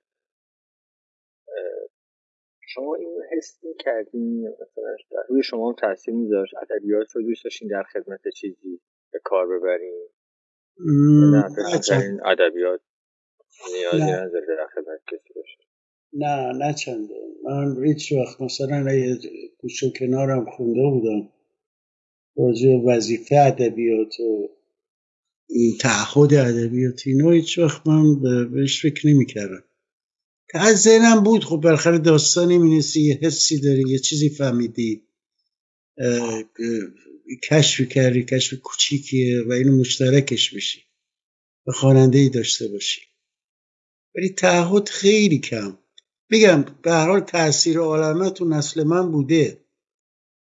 ولی من خیلی زود مثلا ادبیاتی است ترجمه آقای ابوالحسن نجفی رو خوندم. این مجموع مقاله است. اگه عنوانش رو درست یادم باشه دارم میگم. مجموع مقالش راجع به ادبیات یک کنفرانسی از نویسندگان جایی. و مقالهایی که اینا عرضه کردن و جمع کرده و کار ترجمه شده. نمی‌دونم ترجمه نجفی باشه یا نه. ولی این مجموعی از دیدگاه نویسنده های مختلف از آلن روبگیریه بگیر تا حتی نویسنده که مال آمریکای لاتینه و میاد به غربی ها میگه که قطره شما اقیانوس جهانی نیست. تا حد مثلا درگیر میشه باشه. و خب هست توش نویسنده که از شوروی اومدن. و نماینده ادبی سوسیالیستی رئال سوسیالیستی هستن مثلا خیلی زود مثلا من این کتاب خوندم. یا خیلی زود گرایش پیدا کردم مثلا به اگزیستانسیالیسم. خب سارت که وحشتناک تو ایران ترجمه بد شده و حالا ترجمه های خوبش هم داستان های خوبی نداره کم داره. ولی خب مثلا بر پس زمینه صدای شما صدای خیلی آره دیگه من اینجا زیر زمینم و موتور چیز رو میفته موتور سوار هواپیما شده نه. اینو کارش نمی‌تونم بکنم آرش. گاهی را میفته اوکی اوکی. پس من حرف شما رو ببخشید. قطع کردم. بعد آره. سارت رو میفهمده آره ترجمه خیلی که ترجمه بعدی شد تو ایران. ولی خب اصلا به کامو رسیدم. و من هنوز کتاب سقوط و گیج که شدم تو این کتاب یادمه. درماندم کرد مثلا این کتاب. خوندنش و درکش. یا بعد خب ولی خب مثلا رمان تاونش رو یا نمایشنامه‌اش رو خیلی راحتتر می‌خونم. از این زاویه بیشتر اومدم تو ادبیات تا یعنی زود بریده شدم از او ادبیات متحد. نوع آل احمدیش حتی. نه نوع رالیستی سوسیالیستی و خب سارت هم حتی وقتی ادبیات ملتزم میخوندم من به چی؟ و آخر رسیدم به این مسئله که تعهد فقط به اینه که بتونی یه کار زیبا بنویسی. به این باید متحد باشی. و کمتر اون تو ذهنم بود. تو سابقه هم خیلی کمه به نظرم. اما معتقدم وقتی که تو اجتماع باشی تو اجتماع داری زندگی می‌کنی تو به صلاح نویسنده منزوی آپارتمانی نباشی خب تجربه که به دست میاری طبیعتا با وقایع تاریخی همزمان با خودت درگیرم و تاثیر گرفتم اینجور میان تو اثر. حتی اگه یه داستان عاشقانه بنویسی. حتی اگه یه داستان راجع به درخت بنویسی. مثال بزنم. به هر حال اون پس زمینه هست داستان. و تو کارهای منم خب بوده دیگه. همیشه جنگ بوده و وقایع دیگه دیگه. حالا اقرب کشی به خونه مثلا گوش کنار انقلابم هست. تصویر از خیابونه دوره انقلاب هستش و بعدها. من به نظرم همون موقع نه این شوق داستان گفتنه. شوق یه داستان نوشتنه یه داستان ساختنه. بیشتر تا اینکه من آگاهی بدم یا ایجاد شورش این این گنده, پر... گنده پروازی ها نداشتم.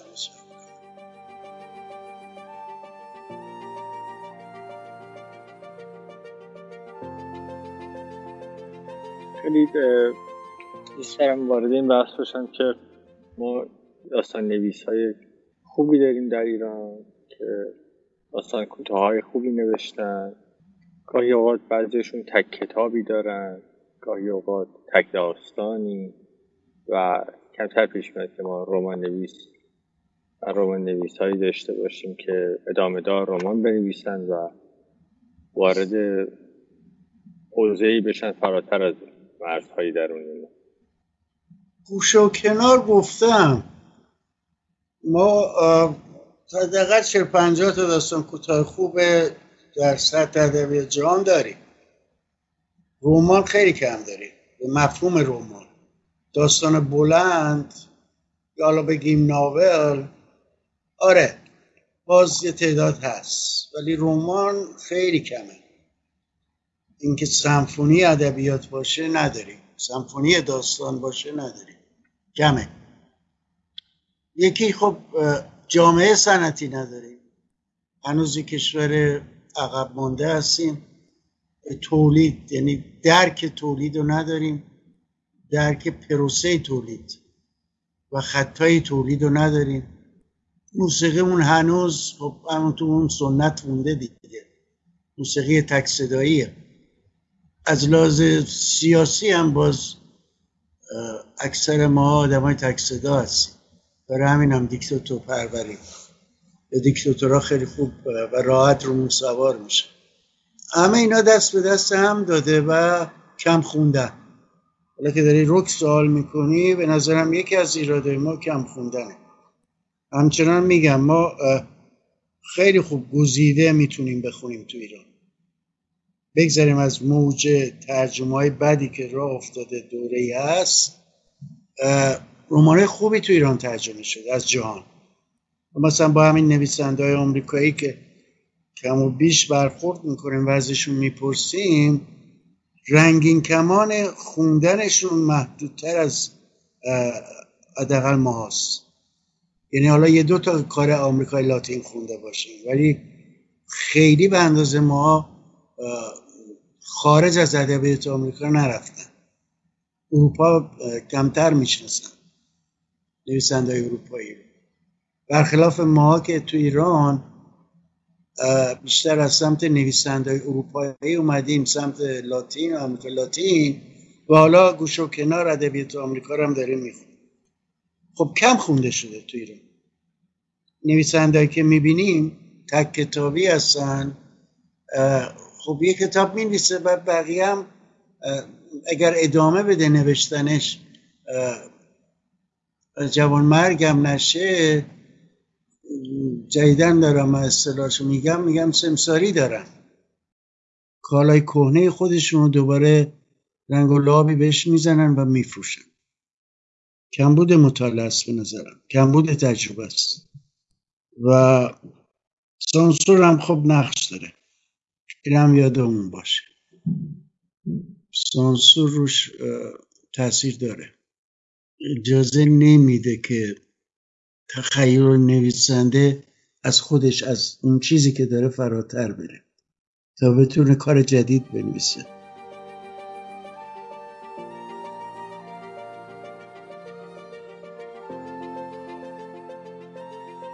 آخرین سوال من درباره اینه که چرا اکثر هنرمندای کشور ما علل خصوص نویسنده ها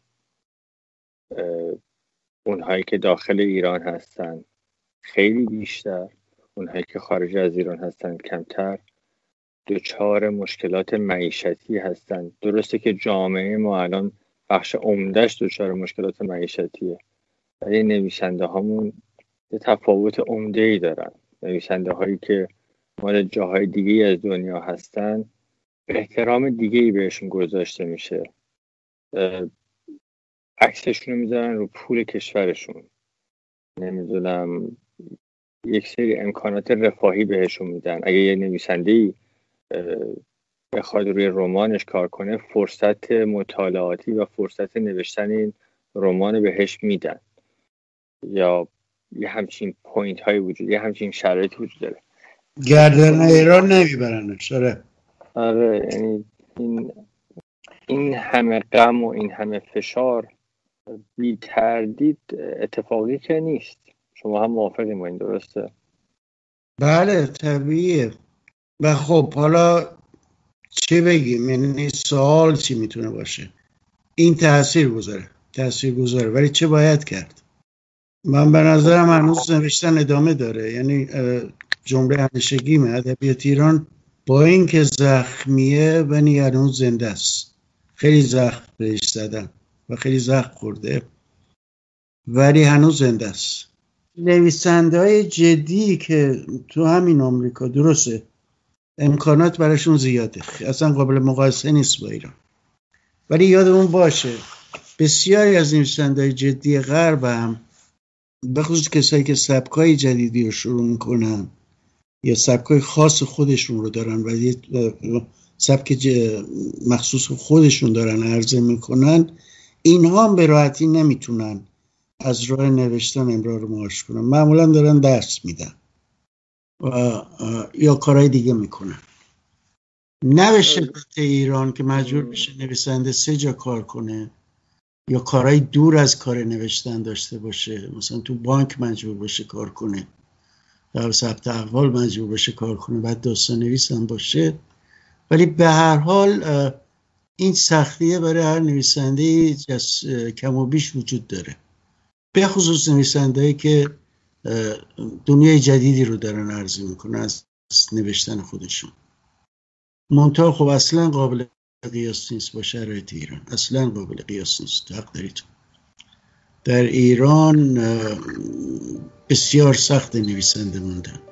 و اینا که موندن و نویسنده هستن و ادامه دارن میدن ارزش اثرشون به کنار زندگیشون هم به نحوی شاهکاره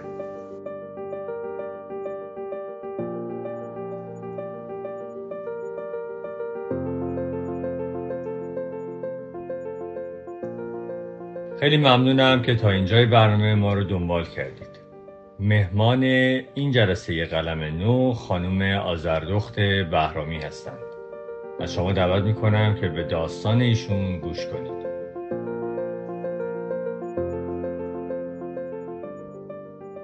رقص سالسای جاستین تیمبرلیک بر سر مزار صدام کافر.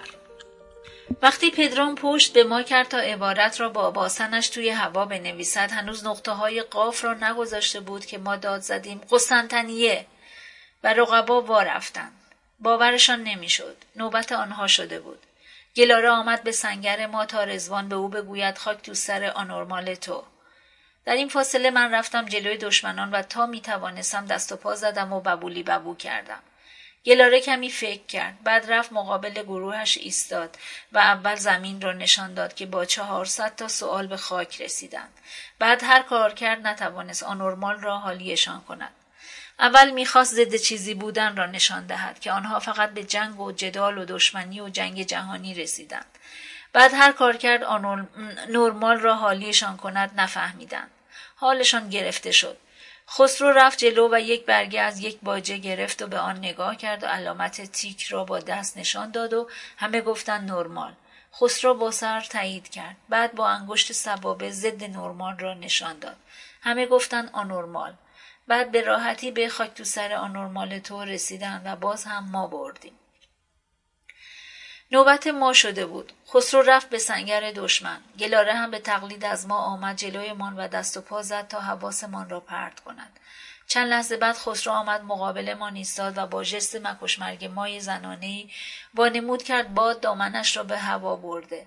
بلا فاصله داد زدم مری مونرو باز هم وا رفتند با اینکه تازه از راه رسیده بودیم و باید خسته می بودیم اما گویا کسی خیال خوابیدن نداشت و لابد قرار بود تا صبح کارمان همین باشد.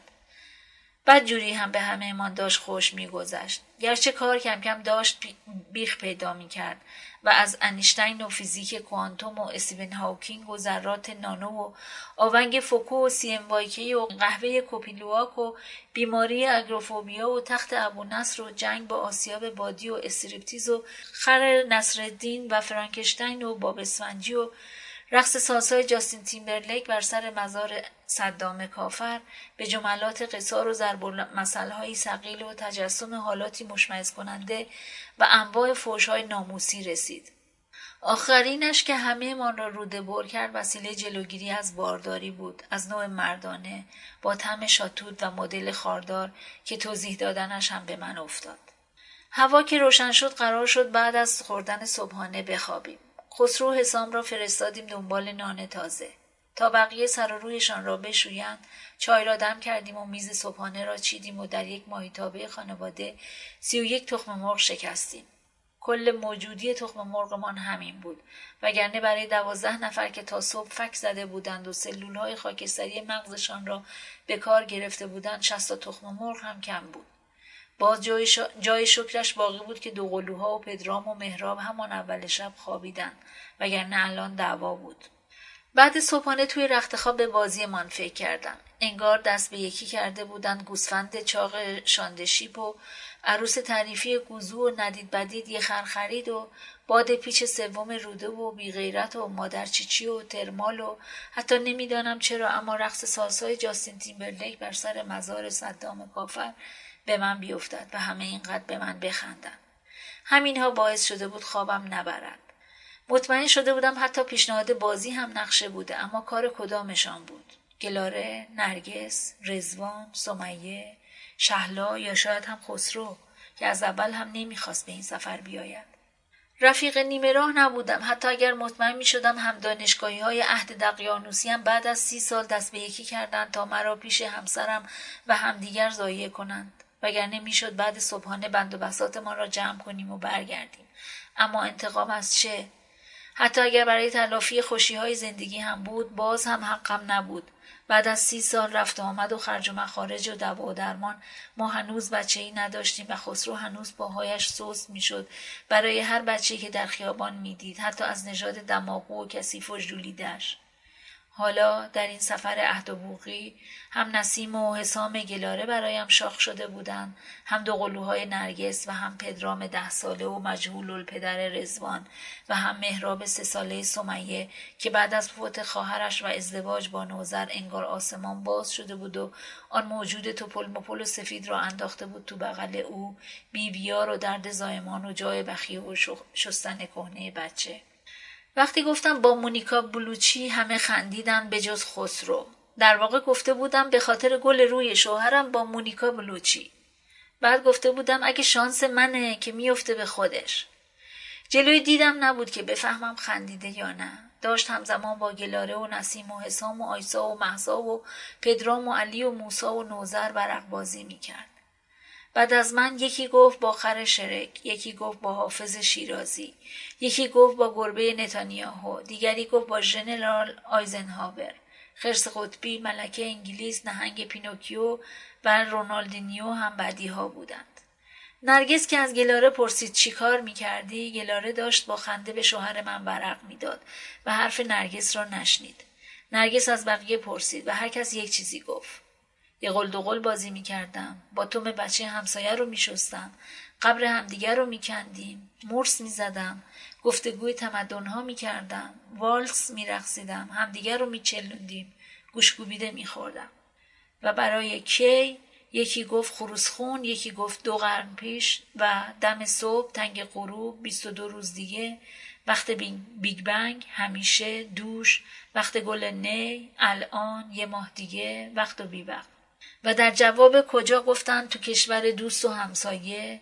رو پشت بوم نوک قله قاف بیست هزار فرسنگ زیر دریا تو چاه فاضلاب رو بند رخ رو سر مجسمه فردوسی گوشه کهکشان راه شیری تو مخبر و دوله یه جایی که هیچکی ندونه سر کالج سر قبرم تو جوب آب. همیشه وقتی جوابها رو بر می‌زنین جملات غریبی از آب در میآیند. این بار برای همه جملات معقولی درآمد که فقط با مزه بودند البته هیچ بعید نبود که عمدن و از لج من خسرو را با مونیکا بلوچی یک جا انداخته بودند. آن وسط فقط جمله من شاهکار شده بود و همه را روده بر کرد. پریسا 25 سال پیش با خر شرک تو چاه توالت گوشگوبیده میخوردم. وقت خواب باز هم بیخوابی به سرم زد. چرا از همه خنده دارتر جمله من بود؟ چرا چاه توالت؟ کی گفته بود چاه توالت؟ یمانم رزوان بود. ولی گفت چاه فاضلا پس چرا عوضش کردن؟ کسی هم 25 سال پیش نگفته بود. 25 سال پیش چه شد؟ امروز چندم چه ماهی بود؟ هشتم شهریور. 25 سال پیش چه سالی بود؟ هشتم شهریور هفتاد و سه. ازدواج که کرده بودم. گلاره چی؟ یا سمیه یا رزوان به کدامشان بدی کرده بودم؟ حق کدامشان را خورده بودم؟ با شوهر و نامزد و دوست پسر کدامشان روی هم ریخته بودم.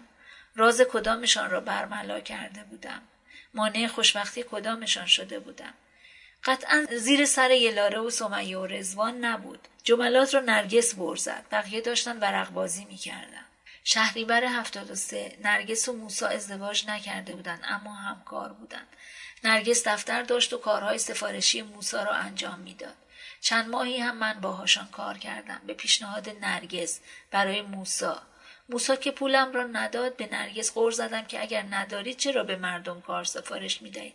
و آنقدر گفتم و گفتیم که نرگس گفت گوه خوردم بابا منو چه به معرفی دوستان برای کار؟ ولی کار با همین تناول کردن تمام نشد و مجبور شد ماشینش را بفروشد تا پول همه بچه های گروه را بدهد. درست که همه بچه ها را من شیر کرده بودم ولی اصلا نمی‌خواستم ماشینش را بفروشد. می‌خواستم موسا دست به کار شود و کاری کند. مسئول پرداخت دستمزدها نرگس نبود. موسا بود. شب سوم گلیا پوش بازی کردیم. بازنده باید روی یک بطری خم می‌شد و با پشتکاری بیمثال خودکاری را که با نخ از کمرش آویزان بود توی بطری می‌کرد. صحنه منظره غریبی می‌شد. یک چیزی مثل نیمخیز ماندن توی توالت سنتی و مشق نوشتن با خودکار معلق روی سنگ توالت. مرا با آن هیکل 120 کیلویی مجبور کرده بودند خودکار را داخل بطری بکنم. کار سختی بود. تنظیم کردن خودکار آویزان با سر بطری آن هم نیمخیز با پاهای باز. غیر ممکن بود. داشتم به شدت عرق میریختم. همه هم از خنده قش کرده بودند و روی زمین بلو شده بودند. ساعت چهار صبح بود که رفتیم بخوابیم. تا صبح خوابم نبرد. هرچه بیشتر فکر کردم بیشتر مطمئن شدم که همه دست به یکی کرده بودند تا من ببازم. حتی خسرو که هر سه بار گل را توی دستان سمیه گذاشت و مشتهایش را رو به من گرفت تا بگویم توی کدام دستش است. همان سمیهی که آن شب تمام مدت یار من بود و دور آخر رقیبم شد که وقت قشاریسه رفتن رو به من گفت بالاخره دلم خنک شد و تلافیش و سرت در آوردم و من که داشتم نخ خودکار را از کمرم باز می کردم پرسیدم تلافی چی رو؟ و سمیه گفت یادت کاری کردی که حامدی جلوی همه به من بخنده؟ حامدی کی به او خندیده بود؟ کلی فکر کردم تا یادم آمد. یعنی توضیحات خود احمقش بود که یادم آورد. جلوی همه تعریف کرد که در کاغذ چه نوشته بودم و دست به دست به او رسانده بودم و استاد حامدی هم که ایستاده بود و ما را می‌دید یادداشت را قاپیده بود و بلند خوانده بود. تقصیر من نبود. ما همیشه برای هم یادداشت دست به دست می کردیم. استاد نباید می‌خواند یا نباید بلند می‌خواند. آن همان یادداشت دلسوزانه را. برای سمیه نوشته بودم اگر قرار شد بار دیگر به خانه آن مردک برود به ما بگوید تا جلوی خانهاش کشیک بدهیم که اگر دیر کرد با بیل و کلنگ بریزیم توی خانه. بار پیشش سمیه رفته بود و مردک بیشور در خانه را قفل کرده بود و به سمیه نوشیدنی تعارف کرده بود و سمیه زده بود زیر لیوان و دویده بود و تر و فرس از پنجره بیرون پریده بود. شانس آورده بود خانه مردک طبقه اول بود و پنجره باز وگرنه چطور می‌توانست فرار کند؟ زیر یادداشتم هم نوشته بودم بهتر از دیگر طرفهای آن مردک نرود. ولی چون مطمئن بودم خرتر از این حرفاس حاضر شده بودم بادیگاردش شوم. خب همین هم باعث شده بود کل کلاس از خنده منفجر و سمیه تا آخرین روز دانشگاه سوژه خنده پسرها شود. شب چهارم به پیشنهاد گلاره 21 بازی کردیم. اول دو گروه شدیم. بازنده ها که کنار رفتن یک گروه ماندیم. تا آخر خوب بازی کردم. مثل همیشه. اما آخرش من ماندم و گلاره. همیشه بازیش بد بود و نمی‌دانم چرا تا آن وقت دوام آورده بود. من اما خسته شده بودم و می‌خواستم کار را یکسره کنم. همه پولهایی را که برده بودم گذاشتم وسط اما باختم. خیلی هم زود. اما چرا باختم؟ من که همیشه خوب بازی می‌کردم. فردا صبح اولین چیزی که قبل از بلند شدن از تخت خواب یادم افتاد رقمی بود که باخته بودم. دو میلیون و هفتصد و پنجاه. خیلی آشنا بود. لابد یک ربطی هم به گلاره داشت. هرچه فکر کردم با گلاره چه کار مشترکی انجام دادم چیزی یادم نیامد. حتی اینکه چند وقت پیش بوده هم یادم نیامد. اما مطمئن بودم باید یک چیزی باشد که با این حافظه شخمیم فراموشش کردم. دو میلیون و هفتصد و پنجاه. دو میلیون و هفتصد و پنجاه. چند دور بازی کردیم؟ یادم افتاد. کارمند پروژه‌ای بودم و رئیسم یک بنتلی کنتینانتال داشت که می‌خواست بفروشد. من هم واسطه شدم تا گلاره آن را بخرد. دو میلیون و هفتصد و پنجاه هم دست خوش گرفتم. یک هفته بعد خرید موتورش صدا می‌داده. تو دنده چهار هم با اینکه بریتانیایی بوده بابا کرم می‌زده. برای تعمیرش هیچ کاری نمی‌شد کرد. یعنی تعمیرکاری در ایران نبود که از کارش سر در بیاورد. تنها راهش این بود که بفرستن آلمان یا انگلستان و گلاره با گیر سپیچش بالاخره توانست ماشین را بفرستد آلمان. گویا ارزشش را داشت و گمانم فهمید من چقدر گرفتم که حالا امشب همانقدر باختم. البته بدون در نظر گرفتن تورم که اگر اینطور بود باید خدا تو من می باختم. شب پنجم جاستنس را انداختیم. پیشنهاد رزوان بود. مسخره تر از این نمی‌شد. من برخصم آن هم با آن هیکلم. معلوم بود که می‌خواهند به من بخندند. چاخترینشان 55 کیلو بود و من با 119 کیلو و 600 گرم می توانستم حاصل جمع وزن خانوادگی آنها باشم. گلاره و علی با حسام و نسیم یا مثلا سمیه و نوزر و مهراب یا نرگس و موسا با آیسا و محسا قسم خوردن که قرار نیست کسی به رقص کسی بخندد. گفتن قرار است فقط شاد باشیم. خودشان یکی یک دور رقصیدند آهنگ های خوبی هم بهشان خورد. همه به روز و شاد. آخر سر مرا بلند کردند یا حبیبی به من افتاد. عربی آن هم من با آن هیکلم. قبول نکردم. گفتند آن آهنگ ها رندوم است. باور نکردم. همگی دستم را گرفتند و کشیدند وسط و دورم حلقه زدند تا نتوانم فرار کنم. دست زدند و ریتم گرفتند و من احمق هم رقصیدم و آنها آنقدر به من خندیدند که کن مانده بود منفجر شود آهنگ به نیمه هم نرسیده بود که وسط آن هیاهو شنیدم یکی گفت خرس و به رقص آوردیم. از آقایان نبود. دیگر هر چه کردن نرقصیدم. حس بدی داشتم. خودم را مسخره جمع کرده بودم. ضمن اینکه احساس می‌کردم بدترین آدم روی زمینم. زودتر از بقیه شب بخیر گفتم و رفتم بخوابم. آنها هنوز داشتن میخندیدن. بچه ها ادایم را در میآوردند و صدای خنده بزرگترها تا آسمان رفته بود. در و پنجره ها را بستم. بالش را هم روی سرم گذاشتم اما صدایشان قطع نشد. بازی پیشنهاد رزوان بود. با رزوان چه کرده بودم؟ همان اوایل که با پرویز دوست شده بود فقط کمی با پرویز گرم گرفته بودم و این از بیجنبگی پرویز بود که حواسش پرت شده بود. تقصیر من نبود. واقعا نمی‌خواستم اینطور شود.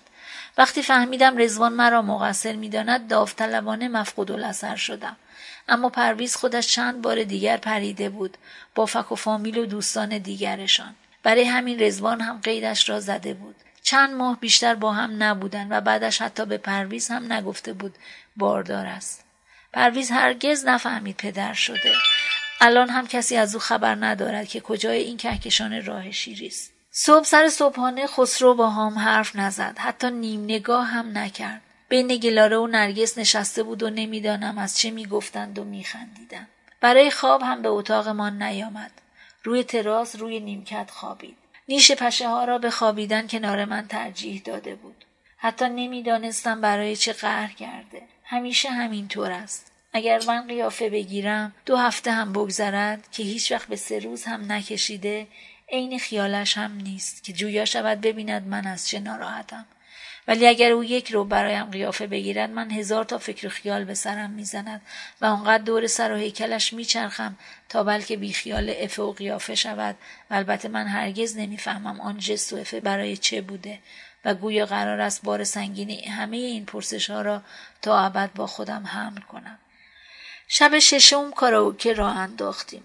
شرطش این بود که حرکات خواننده را هم تقلید کنیم. به سمیه و نوزر شب میای پوران و منوچهر افتاد. سنگین و رنگین خواندند نرگس و موسا هم باز برگرد مسیح و آرش را خواندند سنگینتر و وزینتر. رزوان عشق ناب حامد همایون را و گلاره و علی هم دنیای وارونه سعید مدرس را خواندند گلاره قربانش بروم فقط لازم بود در همخانی یک جمله آخر شرکت کند. خسرو را هرچه کشیارش شدیم حاضر نشد بخواند. من ماندم و خودم.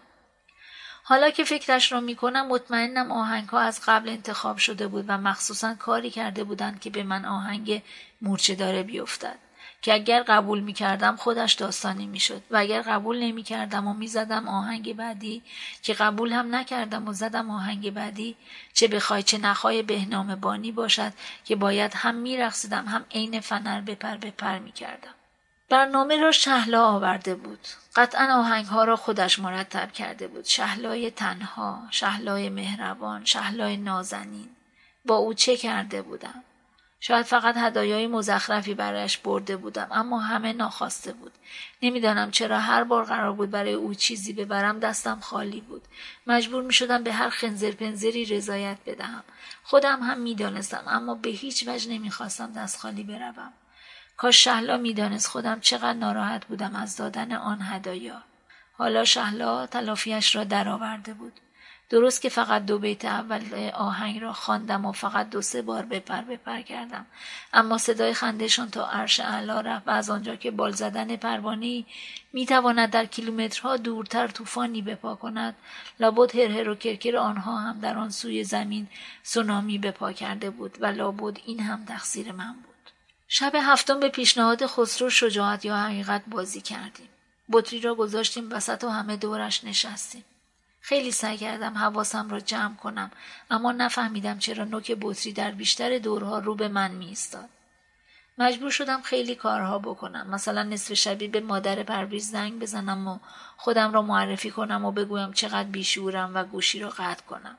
یا به مسئول خرید شرکتی که یک سال بود از آنجا تعدیل شده بودم زنگ بزنم و بخواهم با هم شام بخوریم. بعد از آن حقیقت را انتخاب کردم که اوضاع بدتر شد و مجبور شدم به خیلی سوالات جواب بدهم. مثلا اینکه سایز مدل لباس های شخصی هم چیز که خب فقط در گوش دخترها گفتم. یا مجبور شدم به خیلی چیزها اعتراف کنم. مثلا اینکه چرا حاضر نبودم با خسرو بروم منزل امویش یا چرا هرگز حاضر نشدم امویش را به خانهمان دعوت کنیم؟ در حالی که خاله ها و دایی ها و امه هایش به همه مهمانی های ما دعوت بودند. یا اولین شبی که خسرو به قهر خانه نیامد من تا صبح کجا بودم که بعد از خسرو به خانه آمدم؟ و آیا سخت اولین بچهمان غیر عمدی بود و واقعا دارو نخورده بودم اینطور نمی‌شد. همینطوریش کلی با خسرو اختلاف داشتیم. با این اعترافاتم خسرو هم به جمع دشمنانم اضافه شده بود. باید کاری می‌کردم. قانون سفرمان این بود که هر بعد غذا را یکی درست کند. قرار شده بود صبحانه ها را بچه ها درست کنند با کمک پدر یا مادرشان. نهارها با خانم ها و شامها با آقایان بود. شب آخر نوبت من و خسرو بود. بچه ای که نداشتیم صبحانه را با هم درست کردیم. نهار را من پختم. تچین مرغ. شام با خسرو بود مثل بقیه آقایان بسات جوجه راه انداخت قرار شد دسر و چای هم با من باشد بعد از شام چای سبز دم کردم و بچه ها را با اصرار فرستادم به اتاق دیگر تا بتوانم با بزرگترها راحت حرف بزنم. جا به جای اتاق شم روشن کردم و روی میز وسط را با گلهایی که از باغچه چیده بودم تزئین کردم. وقت خوردن چای کمی مقدم چینی کردم و بعد از تک تکشان خواهی کردم. به گلاره گفتم نمی‌دانستم موتور آن ماشین تعمیری است و خودم هم چند روز بعد از معامله فهمیدم اما دیگر چیزی نگفتم. وقتی مطمئن شدم همه چایشان را خوردن نفس تازه کردم و گفتم چایشان مسموم است و تا صبح دوام نمی آورند. اول باور نکردن تک و توک زدن زیر خنده بعد که قیافه مرا دیدن کم کم باورشان شد گلاره دوید به دستشویی و هر کار کرد اوق بزند نتوانست رزوان همانجا وسط اتاق انگشتش را تا حلقش کرد و کسافت هرچه در این شش روز خورده بود و دفع نکرده بود بالا آورد توی سطل حسیری کنار میز. نوزر دو سه تا قرص بالا انداخت بدون آب. بهشان گفتم این سم خاص است و هیچ پادزهری ندارد و اگر دل رودهشان را هم بالا بیاورند فرقی نمی کند. کمی به هم نگاه کردند. بعد نگاههایشان عمق گرفت و ترس افتاد به جانشان. نرگس که زد زیر گریه. بعد با دستانی لرزان از کیفش کاغذ و خودکاری درآورد و شروع کرد به نامه نوشتن. سمیه با تلخی از من قول گرفت مراقب مهرابش باشم. گفتم کاری نمی‌توانم بکنم چون من هم از چای خوردم. علی که گلاره را از دستشویی آورد به طرف من حمله کرد. یک مشت هم به گونهام زد. نوش جانم. خسرو که باور نکرده بود من چنین کاری بکنم علی را نشان سر جایش و به همه گفت که دارم دروغ می‌گویم. جعبه خالی سم را از کیفم درآوردم و به همهشان نشان دادم. شهلا گفت دست جمعی برویم در مانگاه. با خنده بهشان گفتم چهار چرخ همه ماشینهایشان را پنچر کردم. چاقوی آشپزخانه را هم نشانشان دادم. رزوان گفت با تلفن از بیمارستان بخواهیم دکتر بفرستند نشان دادم که تلفن سیم ندارد. موبایل ها هم که از همان روز اول آنتن نمی‌داد. به قول شهلا آمده بودیم آخر دنیا. نوزر زد زیر گریه. خواست به مادرش زنگ بزند که سمیه نگذاشت. گفت نصف شبی فقط پیرزن را زابران می کند موسا خواست با دلیل و منطق با من صحبت کند تا از خر شیطان بیایم پایین. و اگر راه حلی هست بگویم. که با خنده گفتم هیچ راهی نمانده به جز دست, دست جمعی مردن. شهلا اما دیگر هیچ نگفت. عکس هم نشان نداد. انگیزه تر و تنها تر از آن بود که به ادامه زندگی برایش مهم باشد. با تعجب هم به دست و پا زدن بقیه نگاه می‌کرد. خسرو فقط نفسهای عمیق می‌کشید. عصبانی بود اما داشت خودش را کنترل می‌کرد و لابا دنبال راه چاره میگشت. با خنده بهشان گفتم فهمیدم این سفر نقشه بوده و خواستم برایم بگوین ایده کی بوده و چطور این بازی ها و تفریحات را انتخاب کردند.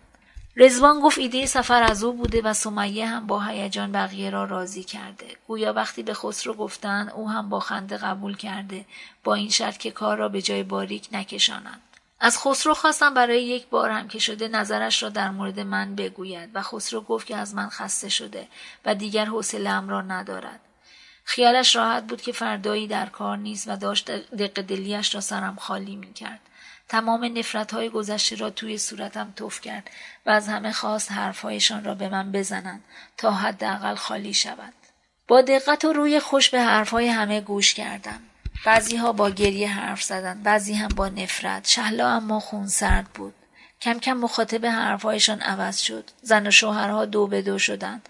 نرگس و موسو از گله ها شروع کردند و به لاف ترکاندن رسیدند. سمیه و نوزر از عشق و علاقه شروع کردند و به من گفتم فلان و تو گفتی فلان رسیدند و بعد هم سمیه کل پاچه مادر نوزر, نوزر را بار گذاشت. گلاره هم اعتراف کرد که خوشحال است بالاخره از دست علی راحت می شود. بحث ها که خصوصی تر شد شب بخیر گفتم و رفتم. علی نیمخیز شد و چند قدمی دنبالم آمد. لابد می‌خواست بلایی سرم بیاورد که خسرو نگذاشت و مرا فرستاد توی اتاق و در را به رویم بست. آنها هنوز داشتن حرف می‌زدند. صدایشان آهسته شد. داشتن احوالات هم را میپرسیدند و حالات جسمیشان را توضیح می‌دادند. شهلا گفت نباید این سفر را تدارک می‌دیدند حق را به من می‌داد که چنین کاری بکنم. گلاره هم پشیمان بود. علی و نوزرم ما عصبانی بودند. موسا گفت اگر من در طول سالیان بهشان ظلم می کردم آنها هم با هم دست جمعی و همزمان به من ظلم کردند. چشم بندم را روی چشمانم گذاشتم و گوشگیرم را به گوشم زدم. دنیا تاریک و صداها قطع شد. بعد از پنج شش شب با آرامشی بینظیر دراز کشیده بودم. بالاخره حرفهایم را زده بودم و به آنها هم اجازه داده بودم حرفشان را بزنند. پرده ها به طور کامل کنار رفته بود و در جاهایی دریده شده بود ولی همه آرام شده بودند. صداها تبدیل به نجوا شده بود. همه داشتن در گوشه هم زمزمه می کردن. قطعا تا صبح خوابشان نمی برد. دلم نیامد بیش از این شبشان را خراب کنم. حالا وقتش بود. بلند شدم و یادداشتم را از روی میز برداشتم و از اتاق رفتم بیرون. اگر موبایل آنتن می‌داد اسمس می‌زدم. کاغذ را از زیر در فرستادم تو. نوشته بودم کسی قرار نیست امشب بمیرد که چای مسموم نبوده که سیم تلفن توی کشوست و آن سیمی که قطع شده سیم رابطه بی مصرف است نوشته بودم خیلی سادن که نرفتن لاستیک ماشین ها را بررسی کنند. و دلیل کارم این بود که می‌خواستم همه حرفهایشان را بزنند که زدن زیادی هم زدند. نوشته بودم معلوم بود چقدر حرف نگفته دارند وقتی به اتاق برگشتم گوش را به در چسباندم. اول صدای پچ پچ آمد. بعد نرگس با صدای بلند برای, هم برای همه خواند.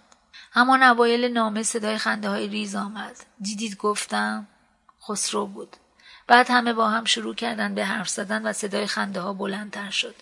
کمی بعد آمدن پشت در اتاق من و با هم در زدند با ریتم و بی ریتم تند و آهسته و مرا صدا کردند شهلا قربان صدقه هم می‌رفت. نرگس داشت فوش می‌داد. گلاره با خنده و بیوقفه صدایم می‌کرد.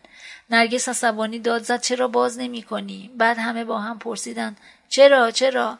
و توی حرف هم پریدن. بخشیدیمت بابا باز کن درو. و مردها هم لابد وضعیت سفید اعلام کرده بودند که چیزی نگفتن دراز کشیدم و دوباره چشم بندم را زدم. حیف این ویلا فقط دو سرویس بهداشتی دارد. به بلبشویی که قرار است فردا به پا شود فکر می کنم. فروشنده گفته بود اثرش کمی دیر اما اساسی است. شاید با بچه ها بنشینیم به تماشا. شاید ازشان فیلم هم گرفتیم. یوتیوب جای خوبی برای اینجور فیلم هاست آذر 99 ارادتمند آزردخت بهرامی.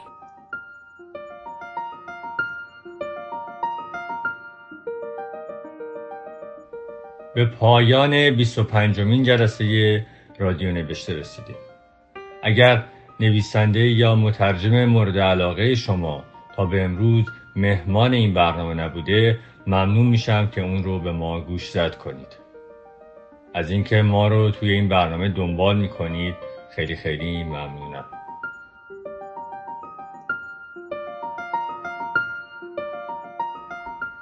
این برنامه در اردیبهشت ماه 1400 ضبط میشه